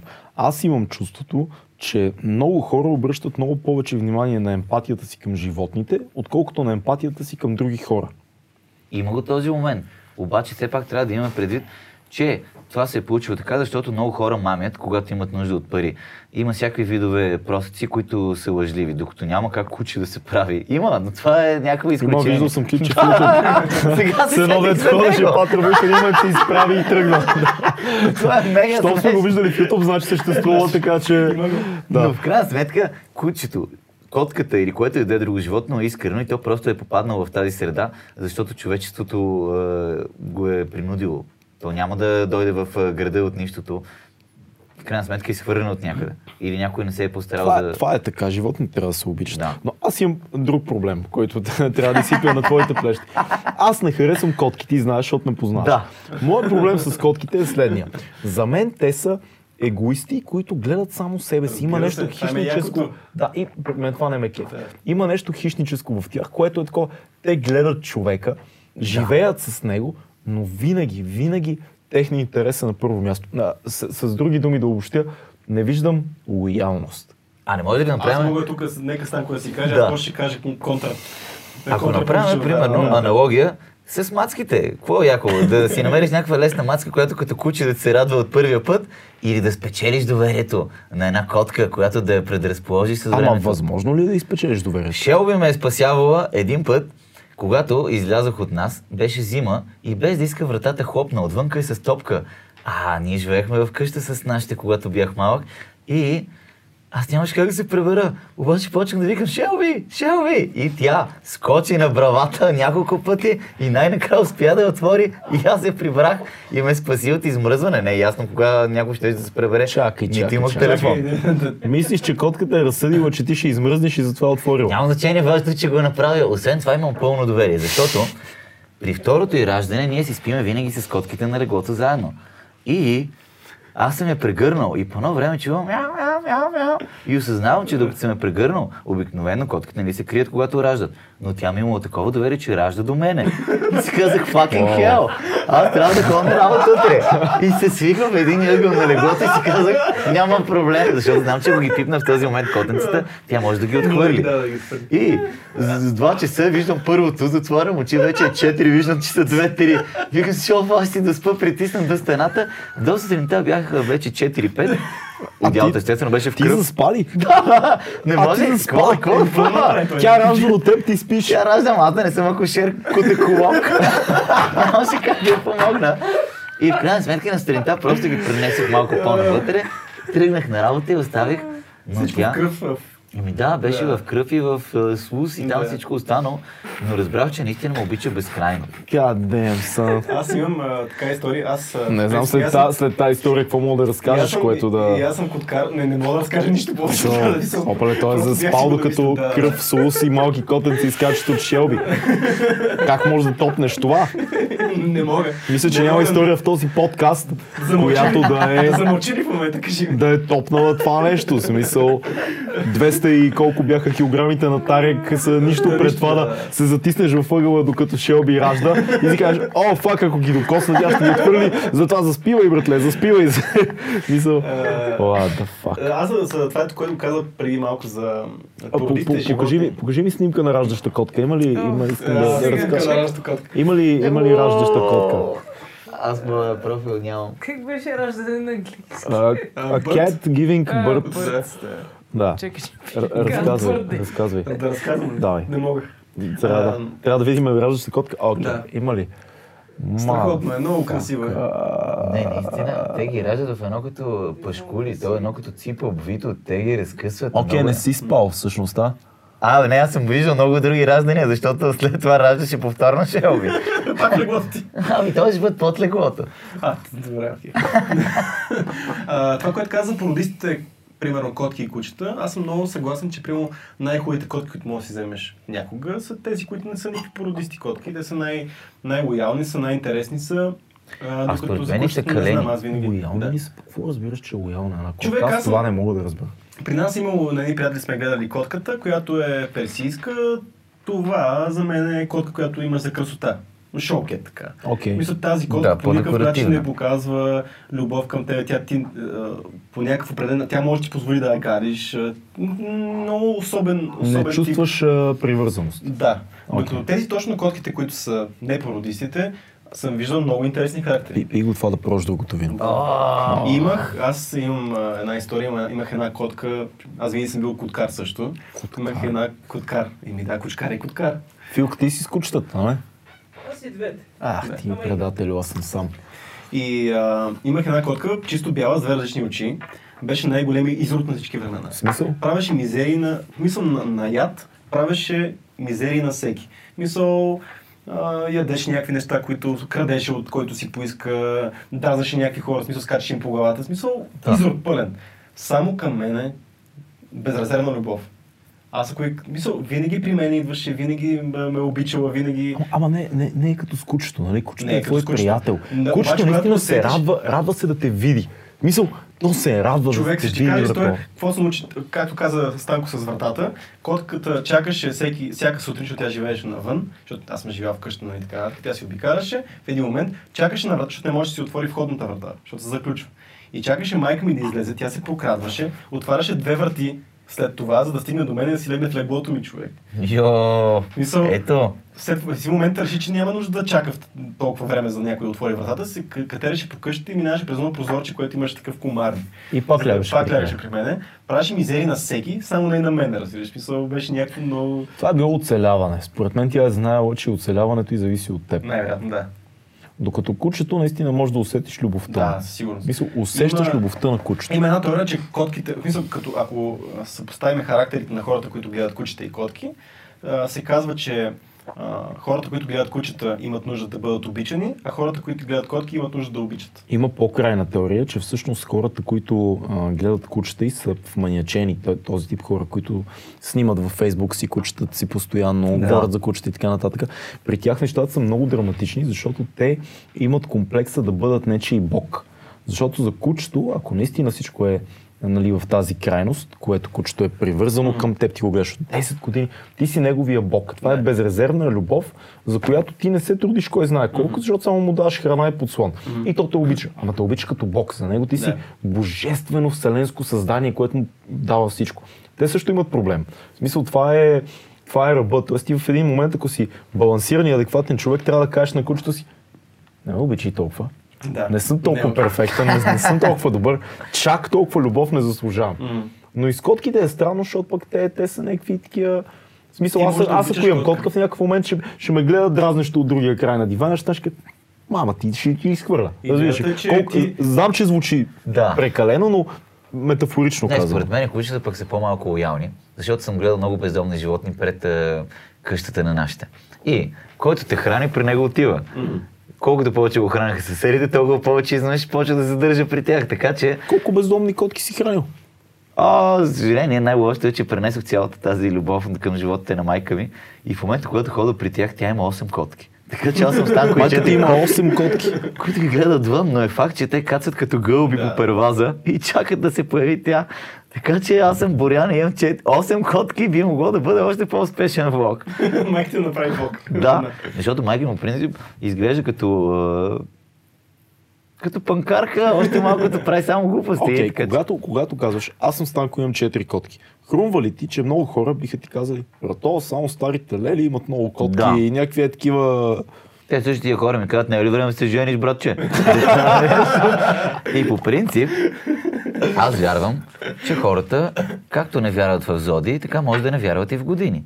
Съответно, говориш с някой, питаш го каква зодия, и друг ти казва, е, какво го питаш, каква зодия, има ли значение, вие ако се разбирате, не ти трябва зодии. Също и аз така си казвам, какво го питаш, какви години? В крайна сметка той сам си показва дали е зрял или не. И защото като имаш години, ти кажеш, е, брат, за 21 е нормално да си такъв. Обаче няма нужда да казваш за колко години какъв е нормално, защото това са някакви обществени норми, които са наложени.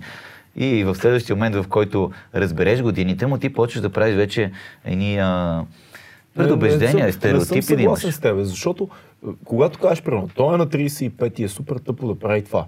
Да. Ти предполагаш, че за 35 години ти си видял някакви неща. Разбираш, ли? видял си. Ама Видял защо си го предполагаш? работи. Защото се очаква, че си видял, живял си достатъчно време. Когато кажеш за някой, той е на 21 нормално да прави глупости, се очаква, че той не е видял нищо. В смисъл, за 21 ти не си видял Не се е нищо. научил. Не се е научил. За 35 си играл много мачове вече. Ами по принцип аз съм виждал адекватни хора на 18 и неадекватни хора на 18. Съгласен, аз също. И много мраз да оправдаваме някой, не просто принос алкохол, ми с години, защото в крайна сметка на 33 ти имаш право да се държиш както си решиш. В крайна сметка ето тук идва идеята за зрялост, когато се налага и във важните решения в живота. И в останалото, нито си дошъл да впечатляваш някой или да състезаваш някой, държиш се по начина, по който ти харесва. И изведнъж хората ти налагат едни обществени норми. Ти, братче, няма ли малко така да се държиш по-сериозно? И в този момент вече ти се чудиш защо годините почват да имат значение. А, аз искам да ти задам един въпрос. Има една теория, която е, че има един такъв астрономически календар, който всеки един човек пре- претърпява големи промени на всеки 12 години. Нали, от 12 а, до 3, на 12 години претърпява промените, които са очевидни за всеки. На 24 има една голяма промяна, на 36 така нататък през 12 години, защото има такава теория, всички клетки в организма за 12 Тя години. нали е на всеки 7 години това? На всеки 12 А, окей. на, и всички клетки в организма се заменят. М. И ти ставаш съвсем различен човек. Ти усетил ли си, аз лично за себе си знам, че Орлин също така а, е претърпял точно такива промени на, примерно на 24. Факт. На 24 се промени, при мен се е променило нещо много голямо и при него. И сега чакаме следващия цикъл на 36 да видим какво ще се случи общо взето. Вярваш ли Ами аз не съм сигурен точно, че се получават на тия години, колкото съм склонен да се съглася за цикличността, която е от 12 години. Защото когато бях ученик, time of your life, прави си всичко без да се налага да мислиш за работа, без да се налага да мислиш за учене, сериозно имам предвид. На мен беше гадно в този период. Да, обаче това беше примерно 2004. И след това изведнъж 2016 и излезе новият албум на Blink. Аз казах с 8 годишната си приятелка и си Ти казах, си на колко години тогава? колко години съм тогава? 2 и... кое? 16-та. И 16-та. Еми, значи това съм е на преди 31. три- Да, 31. Но точно 12 години, от 2004 до 2016. Да. И тогава си казах, Уоу, аз пак съм в ученическите години, пак съм сам, пак слушам Блинк.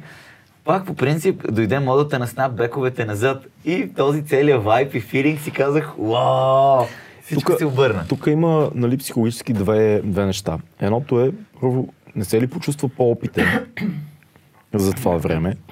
Опитен, обаче в същото време жаден е, за същия живот. И в същото време дойде ли, нали, другия въпрос, дойде ли тази депресивна мисъл? Не съм се а, развил, не съм отишъл на други места, не съм успял да направя това и това и това. Имаше ли го това нещо? По-скоро си казах къде изгубих времето, за да се опитвам да бъда сериозен, когато явно Не, моята мо- природа си да. се връща, защото там, където се чувстваш най-обичан, винаги се връщаш. Аз се чувствах най-хубаво в този изначалния период, когато се изгражда характера. Чак само, само до колко години е тази връзка, която говорим? 8 години и половина. Което е Сериозно. много нещо и много не се Сериозно. пропуснало, което е... Е, да, но И явно се- си нужда от нещо в този момент. имаш един филм с Мел Гибсън, в който го замразявах в една камера. Мгм. Мисля, че е Forever Young. И се почувствах, че аз отново се връщам на пазара. На пазара, не само на момичета, ами на живота. И си казвам, обаче, моето мислене и където е спряло, а, когато започнах връзката е връзката. започнала, да. Моите разбирания са такива, моите всичко. Изведнъж си казах, аз съм пак на 22. И не си го казах, аз го почувствах. И точно затова по някакъв път си казвам, годините, всякакви психологически е, феномени може да има, но за мене не са от значение. Даже повече вярвам в зоди, отколкото в години, което няма проблем. Важно е просто всеки да се забавлява по своя собствен начин. Според мен точно тия катази са свързани с някакво такова събитие в живота на човек. Дали ще е раздяла, дали ще е нещо Абсолютно друго, дали... И може би тия промени се случват, когато преживееш този катазис. Да, да, да, но аз е, засягам темата, по-скоро съм запознал с някакви момичета. Става всичко. Уоу! Няма проблем. Запознаваш се момиче. Почва да си говорите за години и всяка вече почва да мисли, казвам, в тези тия години, да, верно, верно, че след 30 почвате вече да ставате хипохондрици, почва да ти налага някакви неща, викам, бе, и всичко се проваля. Как е да си сингъл след 30? Мисъл, Зависи ли от това нещо, че... Начинът ти на мислене. Да, как, как минава през тебе това? Значи, първо вече си си изградил вкус и все по-малко момичета ти харесват истински, просто защото знаеш вече какво търсиш.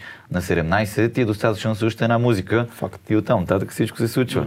Вече н- след 30, ако естествено мислиш по нормалния начин, ти си кажеш скоро време и деца, тут сватба, едно друго. Според мен този биологичен часовник много, по, много по-засилен при жените. Ние си говорихме не с тебе за това. Ама и тях не трябва да ги притиска времето. Притиска ги. Биологично го притиска време. Да, но не трябва да го чувстват като нещо, което да ги кара задължително да случва нещо. Няма как да не ставаш от ти след а, 35. В един момент вече би- биологията ти не може да има деца толкова. Да, да, но по-скоро. По-трудно не се става. случва и това е. Приемаш го, отколкото Не- напук да родиш на Човек, това компромис е с нещо, някакъв което човек. е толкова ти е вградено в а, психологията от а, столетия и хилядолетия, че няма Да. да го В Много преодолееш. този е момент при жените биологията и психологията се изравняват и започват да работят като Да. едно цяло. А, това са моите наблюдения нали, над приятелки, роднини и така нататък, че реално има един момент, в който жената каза, окей, искаш, не искаш, ако си на тези години в момента почваш да мислиш за това и, начина по който избираш мъжете около тебе, вече е по-скоро насочен в дългосрочен план. Тоест при Да. жените има едно между 20, между 20 и 30 има един период на тичане наляво надясно и търсене и сравняване и така нататък. И после е периода, в който почват да мислят за това, кой е човека, с който аз ще направя гнездо, дом и, и семейство и така Това нататък. не съм сигурен на кой психолог е мисъл, но до някаква възраст, до 30 примерно, търсят алфа факс. Да. Как се казва. В смисъл това са ти алфа машкарите. бета-бъкс. Бета бъкс след това. Мисъл имаш първоначално алфа машкарите, Рол, които. Томази е човек.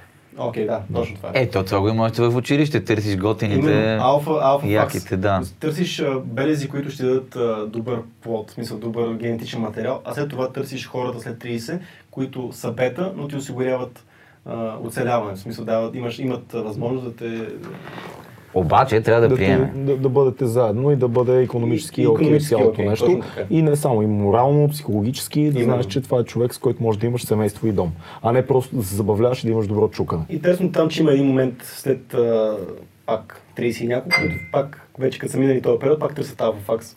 Но това е вече малко изключение, но говорим тук до 35 Моя, моя въпрос беше по-скоро от мъжка гледна точка. Окей, на 30 и една, две, три, четири, един мъж, когато е сингъл и е част от альтернативните култури, пънк Да. сцена, хип-хоп сцена или каквото и да било, как минава през твоя поглед това да излизаш с момичета, да ходиш по заведения и всичко това? Имаш ли момент, в който си кажеш, а, фак, всички тук са на 23, аз съм на 32? Често казано не. Не. Значи, даже по-скоро си казвам, леле, толкова хубави момичета има. Значи по-скоро, нали, не можеш. И то наистина хубави. И по-скоро няма да ти стигне времето и живота, ако искаш да обърнеш време на всичките, отколкото а, да Твърде, трябва да твърде се много хубави момичета, твърде малко време. Да, отколкото да се притеснявам, че няма да имат достатъчно или подходящите. Вече нали, всичко е въпрос, за съжаление, на а, обстоятелства, защото ако бях в, а, друго училище, ще да има други момичета, в които съм влюбен, в друг град, съвсем други.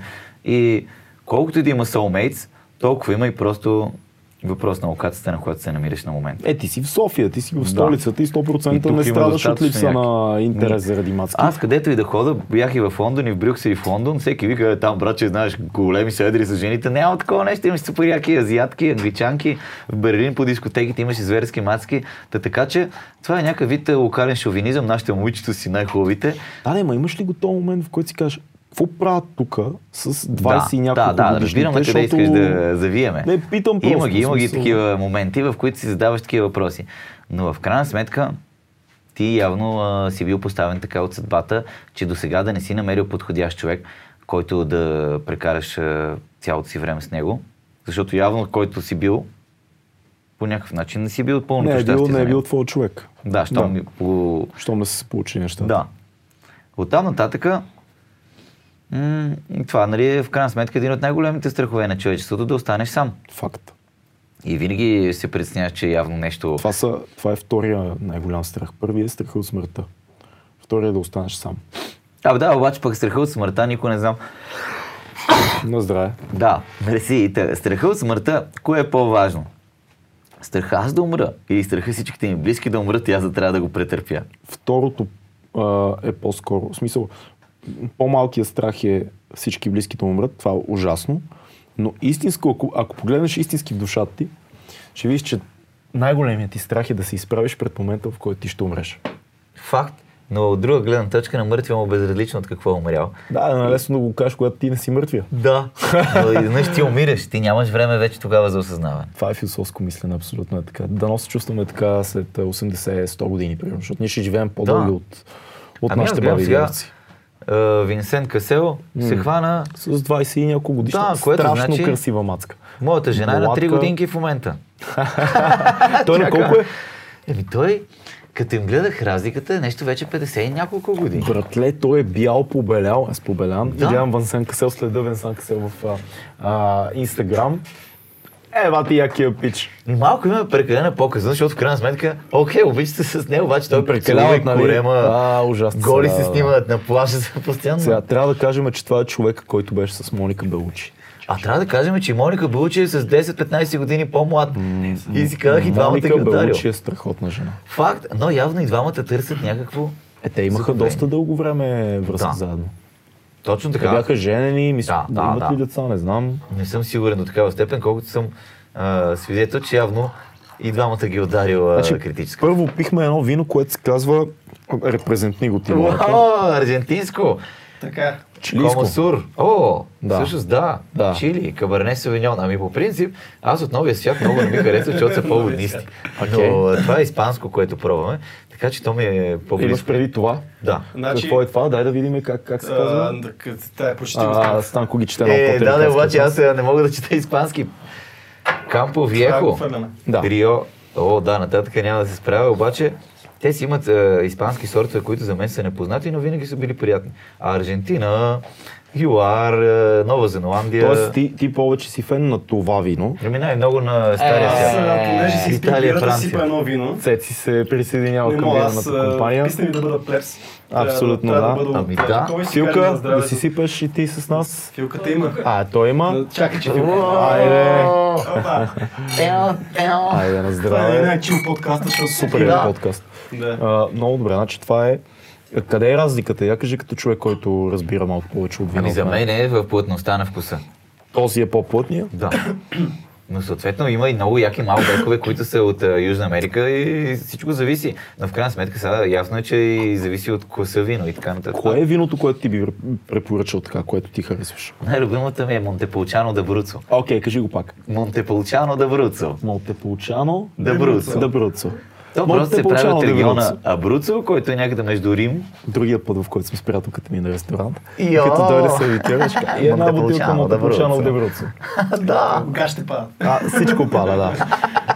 Еми този е техен сорт, който също и много От пиват. коя част на Италия? Ами близо до Рим, обаче в посока, в посока да кажем Албания. Просто е пада в на ясно от Рим. И На интересното е на това, че сега, сега Да, гледаме на изток, да. Сега гледаме, това не е скъпо вино. Окей. Мисъл, А, Монтеполчано де Бруцо? Да, ми то има различни производители. По принцип, а, аз на една друга винарна ми е Не, най-любимото, но сорта наистина. просто наистина ми допада. Какво друго би ни препоръчал като вина? На мен и Цеци. Аз съм ракиен Ами, тип. значи, по принцип Цеци има много е хубави, бирен. има много хубави български. Окей. Последното, което пих, беше Иван Александър на винарна Мариан. Иван Александър. То беше кове, обаче беше много яко. В смисъл, а, беше от топ 10 на вина на България за изминалата година и беше превъзходно. Много е важно Съответно, да кажем клас. на уважаемите зрители, че това е разговор, за който не ни се плаща. Да. За съжаление. Да, да, Просто да. си пиеме вина, лафиме си, говориме си за вина и, и А така. най-якото е, че мацката, която ме зариби, в крайна сметка остана само на Пино Нуар и до там аз просто А ти- продължих зарибявката и до ден днешен а, тя се изненадва какво е успяла да превърне от мен, но ние с нея бяхме много различни. Ама то ти е станало като с а, набиранията. Да. Мисъл, зариби се на набирания, сега по- правиш повече набирания от хората, които зарибиха за, за това. Да. Еми да, така се случи, ама а, в крайна сметка, когато да се върнем на темата, когато се раздели след дълга връзка Окей. и започнеш да наваксваш и се срещаш с различни момичета. Мгм. И в един момент осъзнаваш, че ти вече си направил една прекалена комфортна зона от е, удобен за теб живот, в който трябва да направиш вече компромиси с новия човек, за да се нагодите един към друг. Но ти не искаш, защото ти е достатъчно да, приятно. Ето това, е- ето това е, е друг въпрос. Колко лесно правиш компромисите на 30 и няколко години, когато има друг човек? С въпросното момиче ми беше много трудно. Хем бях влюбен, хем обаче тя каза, защо ги пипаш бездомните животни, те са мръсни животни. Това е сериозната връзка, която е приключила. След сериозната връзка беше първата среща с ново момиче, Окей. което после, въпреки че не съм вече толкова запален, но а, дори на футболна тематика тя мразеше ЦСК, имаше тениски умрете прасета и така нататък. Казах и! След това не знаеше, примерно, и а, за Блинк. Все някакви повърхности теми, но си казах, прекалено много неща ми се насъбират и явно, нали, много ще е по-труден периода. И в следващият миг, година по-късно, аз се влюбих души в следващото момиче, в което просто вече нямаше компромиси. Всичко ти е приятно да го правиш. Nice. И ти не го усещаш като някакво ограничение или някаква промяна, която се налага. Ти си кажеш, супер яко е. И по този начин изобщо нали, не се замислиш какво ще отделя от себе си. Ти просто искаш да споделяш, да споделяш. И това е. Да, да, ама, ама като човек, който е имал дълга връзка, знаеш, че рано или късно във всяка връзка идва момента, в който трябва да отделиш част от себе си, т.е. трябва да, Да. направиш компромиси. Тази иллюзия, която е в началото, влюбването, така, периода на влюбването, Да. то е супер, то е страхотен. The Това е най- най-сладкия, да, honeymoon face, то е супер. Но колкото повече връзката напредва, идва момент, в който ти трябва да кажеш, склонен съм да отстъпя от тази си а, а, тази валута в отношенията ни, от това, което искам тук, за да бъда с този човек. Не съм склонен тук, склонен съм за другото. Тоест, има момента, в който ти трябва да отстъпиш спрямо другия човек. Винаги. В смисъл, няма вечно, вечно а, такова влюбване. Няма вечно, но има значение колко е било в самото начало дълбочината на влюбването, защото освен тази 8 годишна връзка, всички други са ми били по един-два месеца. Не съм откривал достатъчно качествен човек. Но когато се влюбих за последно, беше до такава степен, че в крайна сметка не се а, замисляш, в крайна сметка си кажеш, какво е групата, какво е влоговете в сравнение с крилата на любовта, вечният мотор на живота. И вече се намираш на съвсем друго ментално ниво.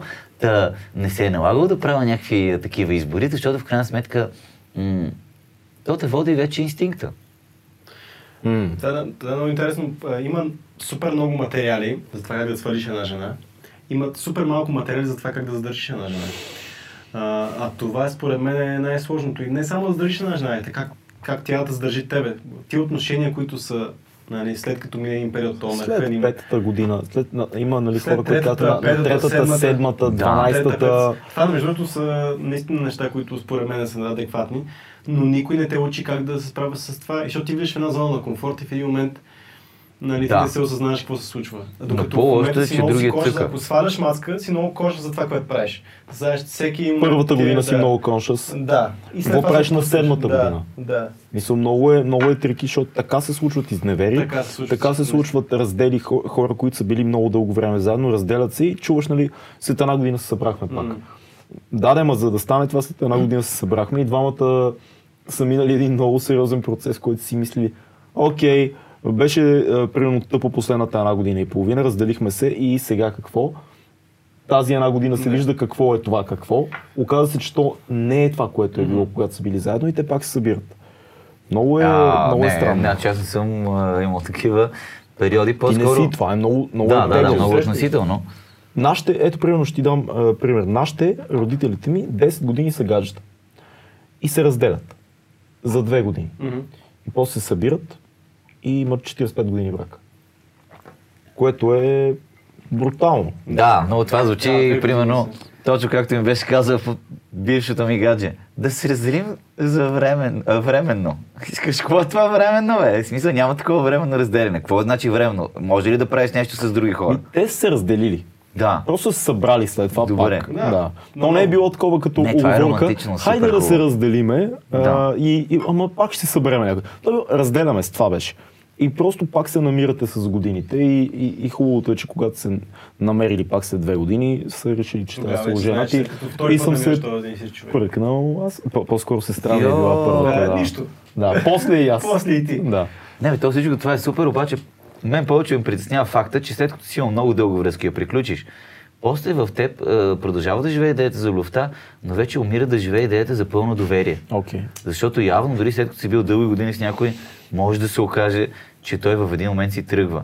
Докато ти си казваш, ние си имаме такова доверие с толкова много години, че ти можеш да правиш вече абсолютно каквото си искаш, но в същия момент човека явно продължава да си мисли, той продължава самосиндикално да решава какво ще се случва с него и в един момент, в който той а, ти казва, че се разделят, ти вече нямаш право на глас. Той просто ти казва крайното решение, което ти само трябва да приемеш, защото вече той си го е провел вътрешния диалог сам със себе си.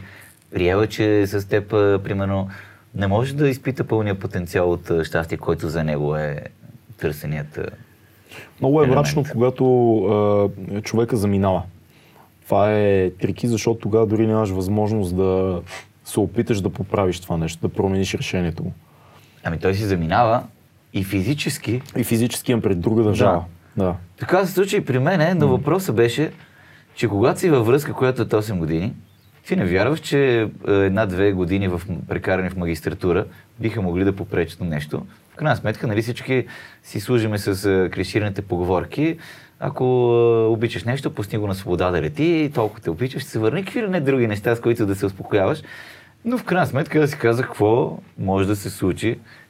Няма нужда да правя компромиси с моя живот, с моите мечти, за да може друг да осъществи своите компромиси и мечти, защото Чакай, чакай, каква е била ситуацията при теб? Разкажи ни малко по-подробно, ако си окей с това. напълно окей, само въпрос е, че тя имаше мечта да следва в Англия, Окей.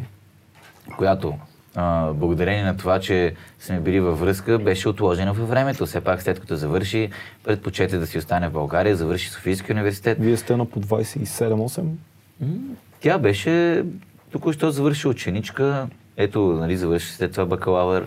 Идва време за магистратура. Окей. 20. Обаче, Да. Връзката вече е олегнала, страстите малко са вече по-отихнали. От колко време сте заедно на този етап?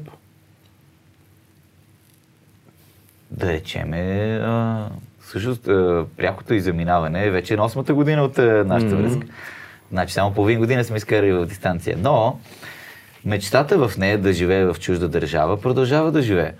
В крайна сметка там заминаха и най-близките и приятелки и съответно най-близкото и обкръжение. М- идеалът, че в Лондон всичко се случва, че е много интересно, беше супер силен. И аз не исках да под, потискам човек, който явно, ако не си осъществи неговата мечта, после ще живее цял живот в компромис, че аз ако бях заминал, щях да бъда щастлива или аз там какво пропуснах заради тебе. Тя ще обвинява и тебе, Да, ти си и себе си, и нея. Съответно, аз пък, ако примерно да речем мечтата ми е да обикалям с групата ми на световно турне, няма да искам да принуждавам нея да идва с мене по всички дати и да изостави живота си, примерно дори да учи, да работи или да каквото и да е друго, само за да мога да споделя моята мечта. Нали, реших, че свободолюбиво всеки трябва да следва своя път, защото ние сме заедно и това, че следвате различни мечти, не трябва да ти пречи. Тоест 8 години сте заедно, в един момент тя казва, трябва да замина. Аз си казвам също, да, наистина трябва да заминеш, защото това е нещо, което ти трябва да изпълниш, без да се чувстваш иначе после, че си пропуснал от живота. Има ли в този момент разговора, ами като се върнеш, аз ще чакам и в този Няма изобщо идея, че трябва да се разделяме, защото аз казвам, нали, след 8 години, какво ми пречи, че се виждаме? Не е толкова... Оставаме, оставаме заедно, ти замини, Да. аз, аз съм тук. Ами, вече живеем в реалностите, в които има лоукост. За 100 лева може да отидеш до Лондон и се върнеш, Всеки което уикенд означава... ходиш, абсолютно да. Да, да. И какво се случва? Ами случва се, че тя все пак... каква е с връзките от разстояние? Това, което много често се така вижда. Случва се така, че точно минават а, 6 месеца. Тя ми казва, че все пак а, връзка от разстояние няма да бъде най-уместното нещо, което да направим, да се разделим временно. Казвам си, какво е това нещо временно след 8 години и половина? Но ти нямаш право на избор, така или иначе. Смяташ ли, че е намерил някой друг? Ха, ха, точно след още половин година вече гледам, че е с един французин от Париж. Казвам си, вероятно Париж и Лондон е за толкова големи разстояния, е възможно връзка от разстояние. И те разбираш, че просто явно а, не си правил щастлива последните години. Естествено, винаги потърсих вината в себе си, защото в крайна сметка а, човек нали, не си бяга от щастието сам. Явно просто не го е усещала, което е нормално в а, последните години на връзката всичко да бъде малко по-вече битово. Факт. Знаеш, какво забелязвам аз с а, такива връзки, които примерно са трябвали 8 години и са свършени на когато мъжа е на 30, 30. раните 30, Да. да. Забелязвам нещо, което се случва много често е, приключва една такава връзка 8 годишна, да кажем, 5 годишна, колкото и да е. И след това веднага, много, много рязко намират някаква жена и много бързо случват нещата, женят се, дете имат дори и така Да. нататък. Има го това. Ребаунд някакъв. Ами- А, аз съм виждал и случаи, които и това не свършва добре. Да. А, има ли го този момент, смисъл, това биологичен часовник на мъжа ли почва да цъка в един момент? Или пък намира вече и такива жени, които са на 30 години, които също... Жените след много 30 по-бързо се са интересна порода. Да. Със сигурност. Излизал ли си с мацки, които са 30 плюс последно време? Йо, последно гледах с една мацка, която беше 8-6. Окей. Чакай сега. Обаче, 32. О, да, окей. тя беше, е смисъл, нищо против. Окей, супер беше мацката, но почваше вече такива прекалено все едно, наистина ни стича времето, така говореше. И аз запознах един приятел с моите приятелки от а, салона за ногти, защото все пак той а, е вече на 30, трябва да си намери. Видим какво? Нали, няма такива задължителни условия. И постоянно а, вплиташе някакви теми, все пак, че нали, то трябва да се случват Сега, неща. не искаме да обобщаваме, за да не засегнем нали, никой, но истината е, че нали, на сцената за срещи, Софийската, житейската сцена за Световна, срещи, да. световната сцена, се случва следното нещо. По клубовете а, има мацки, които са много яки, които са между 20, между 18 и 20 и няколко, примерно 26, 7, 8. Има мацки, които са 30+, плюс, които също са много яки, но много рядко, много рядко, когато да, ще ме разцепат за това нещо, което казвам, но както и е, аз, ей, аз поемам отговорност. Да. Много, много, много рядко те са нормални. В Факт, смисъл, има много- си причина да са останали сами след 30. да. Е, е, Това не е... Казвам, че Не, има... не, да го казваш не ще ми пръснат, но, но, е, но, Не, Казваш, аз явно за себе си го бихме, бихме си го казали в частен разговор, Ами, не сега да не се прави. Да, да кажем следното. Да, и аз седих за един пример. Окей, мога да го 30 защитя. няколко годишни мацки, които са сингъл и са в клуба, mm. и не преди в клуба са. Не казвам просто са някъде да ги срещнем в фитнеса, Мгм. на разходка в парка с кучето или където и да било. Ще има много яки нормални мацки, които са на 30 плюс, които са сингъл. защото се разделили с някой. Нормално е. Нормално. Но, ако тя е в клуба в 4 сутринта И, и е а, 30, 30 плюс и е пияна на куче, Да. Това е твоето. внимавай. Е всичко, което аз казвам. Внимавай. Просто внимавай, защото или нещо штрака по собствен начин в главата й, или има други проблеми, които Да. ще изкочат и ще ударят по главата като чук, които са най- най-вече свързани с алкохол, наркотици или някакви мании, които тя има.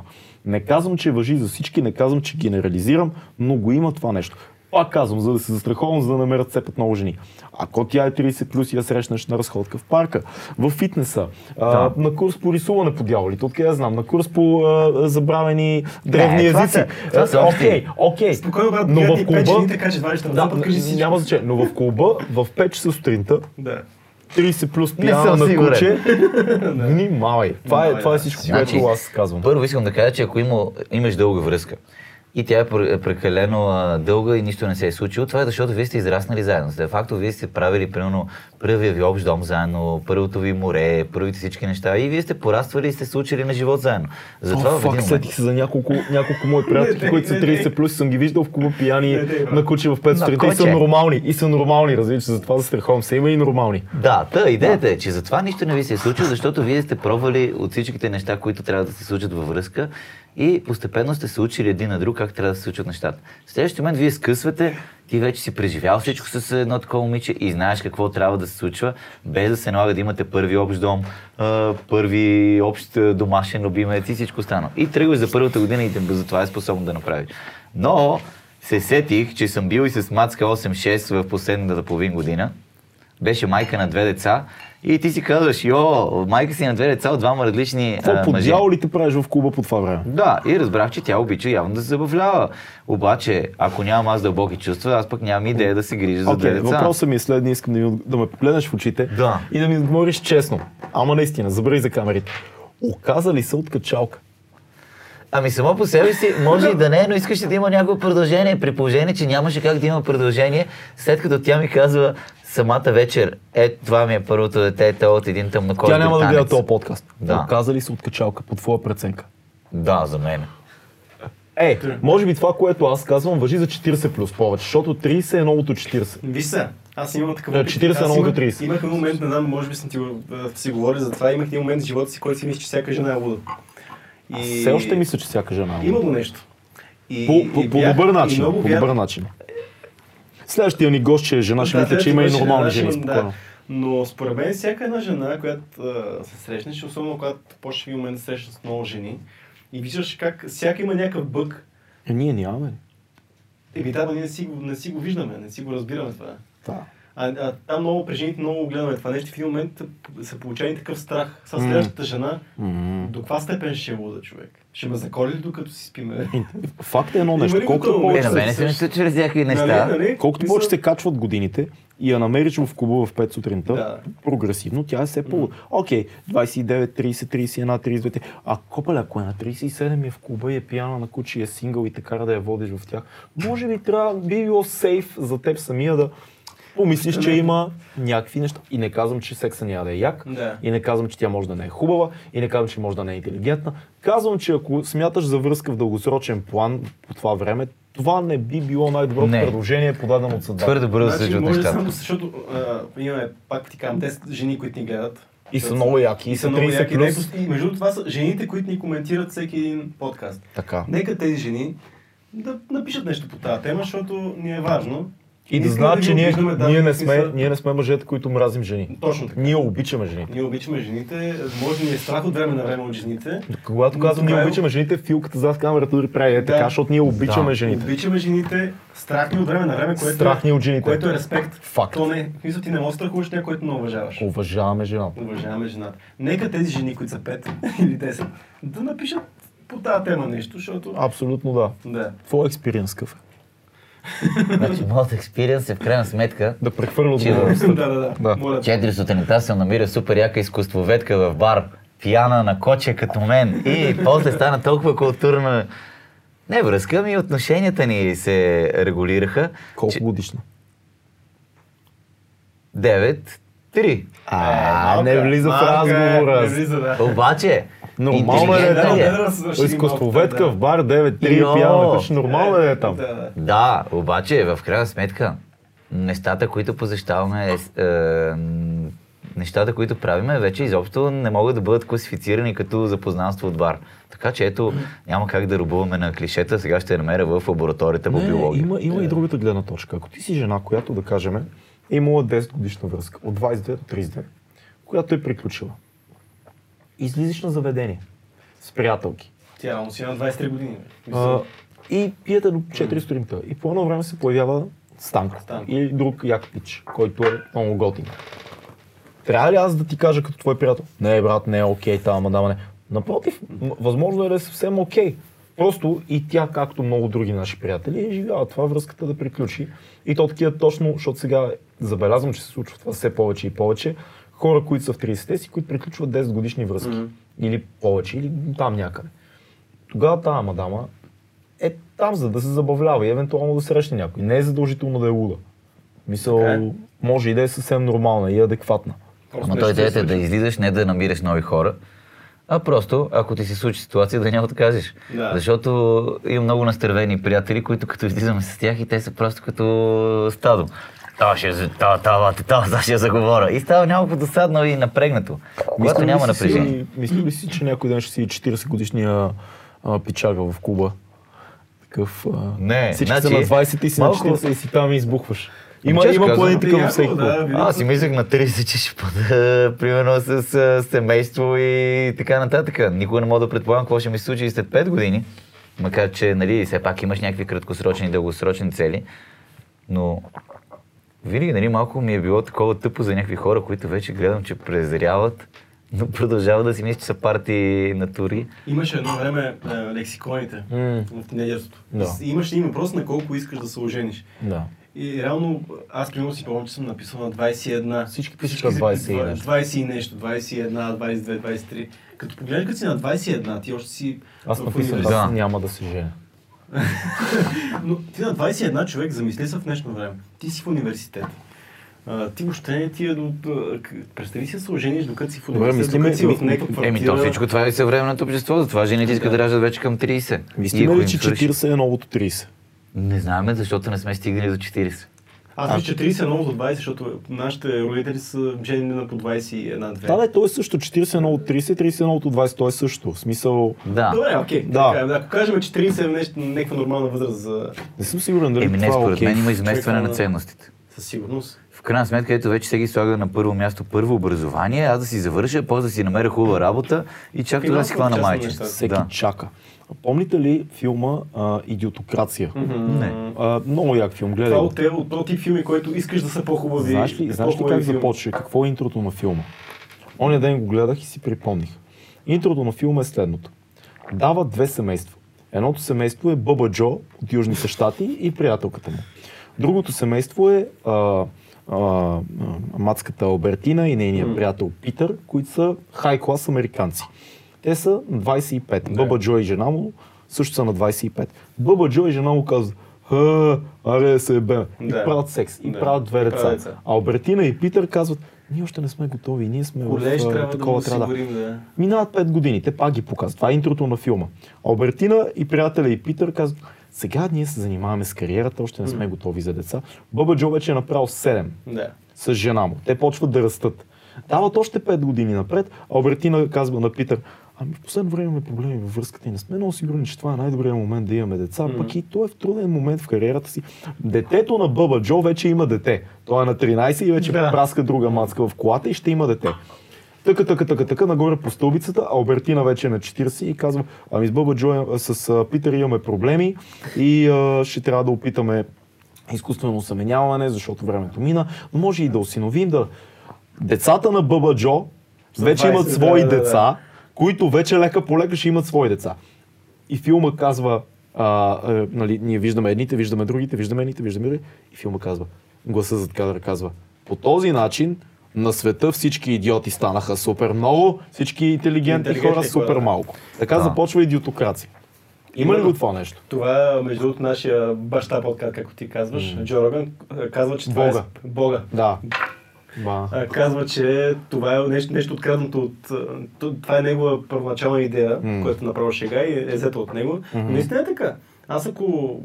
Аз ако не съм мислил по този начин, по който тия хора мислят във филма, аз вече да съм... Добре, да, ама не е, ли, дете. не е ли това по-нормалният начин? Ти да си кажеш, искам да устроя живота си и тогава не. И като дете. замислиш сега в момента, като гледаш демографския растеж на цялата планета, не в България, като гледаш, множиме се много. Ето, по-скоро трябва да гледаш западна цивилизация, която намалява ръждаемостта. Мислиш ли? Ами да, по принцип в цяла В Европа. Европа намалява. В Европа Да, намалява. еми, да. да. Но като цяло да, но Европа е някаква част от цялото нещо. Но в световен мащаб се увеличава ръждаемостта. Еми то колкото нали, е по-ниско Сега тръгнеш да мислиш сега за демограф, демографски растеж така. Последните но- изследвания, които аз съм слушал, предричат, че ще се качим до 9 милиарда и там някъде ще се изравни всичко и ще, флатне цялата, Нормално е, цялата да. графика. 9 милиарда са напълно окей. И са окей, земята е, земята Според е мен земята може да да понесе. понесе супер много повече, М. защото сега ако замислиш, ние сме на 8 милиарда, и 8 и нещо, и имаме толкова много незаселени райони. Ти ако замислиш, О, а, Австралия е заселена 20%. Но толкова много пустини, А, ако смисъл, има замислиш, толкова много ако- степи, ако загледаш гори. само на, на ниво България, ако загледаш, Да. 2 милиона, от, от 6 милиона, защото вече сме 6 милиона, 2 милиона са в София. И да, да, има то трябва пак да има преселение на народите, за да може да се населят тия То Не, ще държави. защо? застрояване на народите. Застрояване, да. Така да кажем. Да. Защото ти в момента, ти ако не си в София в момента, е много трудно. Е, това е много страшно, между другото. Това цялото нещо Е, се не бе, хора от. Пловдив има супер яки. Да, между другото в Пловдив, в момента аз а, си говорих с един човек в Пловдив, каза Пловдив е новата София, М. отиват много бизнеси там, има, има работа, а, има все пак все още някакви сносни квартири, да кажем и така. Така и в момента София, е но, а, Пловдив е новата София и в момента Много много се развива. Което е окей, но като цяло, Не, защото всичко става е супер самотно и досадно всичко да е София. си човек една София, която е тия 2 милиона и половина, според мен, тя по данни Да. не знам колко е, но ако замислиш колко хора има тук, защото сигурно по данни сме милион и 600. Не, 2 милиона е ясно, 2 че сме. милиона и Два нещо милиона може и- би и- сме даже. и Ама според 90-те мен. години имаше война на градовете, примерно София мрази Пловдив и по едно време ти разбираш, че няма как да мразиш градове, които те изчезват горките и всичко се концентрира само в София и става безмислено да... Всички идват в Едно София. Изравнявате, Велико да. Търново човек. Едно Велико Търново, което ти е супер голям град, студентски град е, Да. и той се обезлюдава. Абсолютно Всичките- да. Да не говорим за Видин и така нататък. Там Северна България цялата е говорим много за страшна. Северо-западна България, където там А това пречи много, защото преди, примерно, правихме концерти в много градове, но по едно време, когато няма локална сцена, няма кой да ти организира концертите, Няма и публика, вече... която да я Няма възпитаме публика, да да. дойде на твоя концерт. Няма как да има местна публика, ако няма местни изпълнители, които да зарибяват и да привличат новите хора. И всичко умира. Има големи, големи градове, Плевен, Стара Загора, които никога не сме можели да свириме. Плевен, аз съм бил на рок Да, в, ходим. аз съм бил на рок концерт в Плевен, откъдето се зарибих по една много яка банда рокаджийска, Торнадо, което ние съвсем скоро ще поканим Да. а, техния вокалист. Има альтернативни неща, които случват и на тия сцени, което е малко по-голям град, но каквото да си говорим, хора няма. Еми, те отиват на някъде, но примерно има малки градове, като Перник, ние в Велико Търново сме- свирили и някакви други, които си запазват все пак някакъв вид Да. да. Където има по-голяма сцена, има по... Станко, кажи какво предстои за тебе напоследък, близко, не толкова близко бъдеще, какво да очакваме от тебе, Brightside, 4 котки, всичко, което правиш. Както Значи- казват в Hot Ones, постеляме червения килим Да, за теб да, сега. тази камера, Тази камера, тази камера, тази тази камера. Ами, какво да очакват хората? Първо, дай Боже да завърши академичното си образование, което би могло да се случи 2020, ако съм примерен докторант. Да. И да се открие третия лъч и моята нова академична титла. Ое, Второто, Доктор Там. доктор това, Доктор Том, тогава човек, си променя табелката на почтенската котия и на звънеца, за да пише специално Доктор, доктор да. Томов. Ще те викаме за обяд с доктора. Минимум. Доктор, готов ли сте? И тогава ще ходим доктор. Често казвам, между другото, баща ми така си поръчва пици и когато каже доктор Томов, и винаги му обръщат специално Да. внимание, идва на време и... Тежко е, да. Да, да. Яко. Та, какво друго? Значи, с влога, ето вече имаме камера, вече съм заснел първи епизод, само ми остават последни штрихи да го монтирам и вече явно започваме Едно, пак само, отново. само да кажа едно, едно състезание. На, на нас ни трябва два дена да изкараме подкаст. Ден-два. Уау! Трябва да успееш да го изкараш епизода преди това. Ние сме, ние сме доста бързи. Ние сме доста бързи. Добре. За съжаление, се налага да приема нещо, което не искам. Та, има си нови видеоклипове, правим си всякакви други неща с видео. Отделно, групата. Явно подготвяме нов албум, който обаче се очаква, чакам края на годината, което ще рече ноември. Супер е това. Да.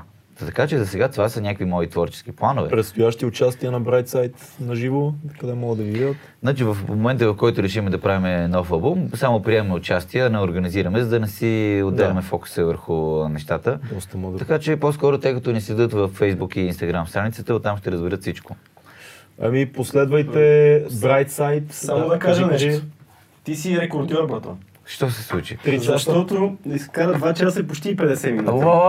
Ние нямаме това, ни е най-голем, най... А Най-дългия подкаст. да говорим, то ще е толкова много. Не спрем нещата. Може да говорим още Ще, много, ще поканим, ще поканим пак. Да. Последвайте Brightside а, и Станко Томов във Facebook. Instagram. А, Сатанко долна черта, Да също... кажа, който оцелял до този момент в подкаст на третия час вече, да отиде във всички подкаст платформи на този свят. На здраве, Филка. Филка, ела Е, тук, а. тук се криеш, ела тук в камера, гледай тази. Е, Аз знам кой къде. За е, път го вижда камерата? Значи, какво беше? Spotify, iTunes, навсякъде, Podbeans, Всички, всички платформи. всички платформи. Най-важното, основна платформа винаги остава YouTube. Нали така? Най- искаме да споделяме подкаст най-добрата. с видео, най-добрата платформа YouTube. Но ни има и Абонират и Spotify, Google, Има и iTunes, Google Play, Да, да, да, да, да, да. навсякъде сме. И да си кажем за финала на здраве, споделяйте, харесвайте и се абонирайте и да си кажем на здраве. И На здраве! здраве за вечерната завеса. Чао чао на всички. всички! Завеса най-добрата. Чао на всички.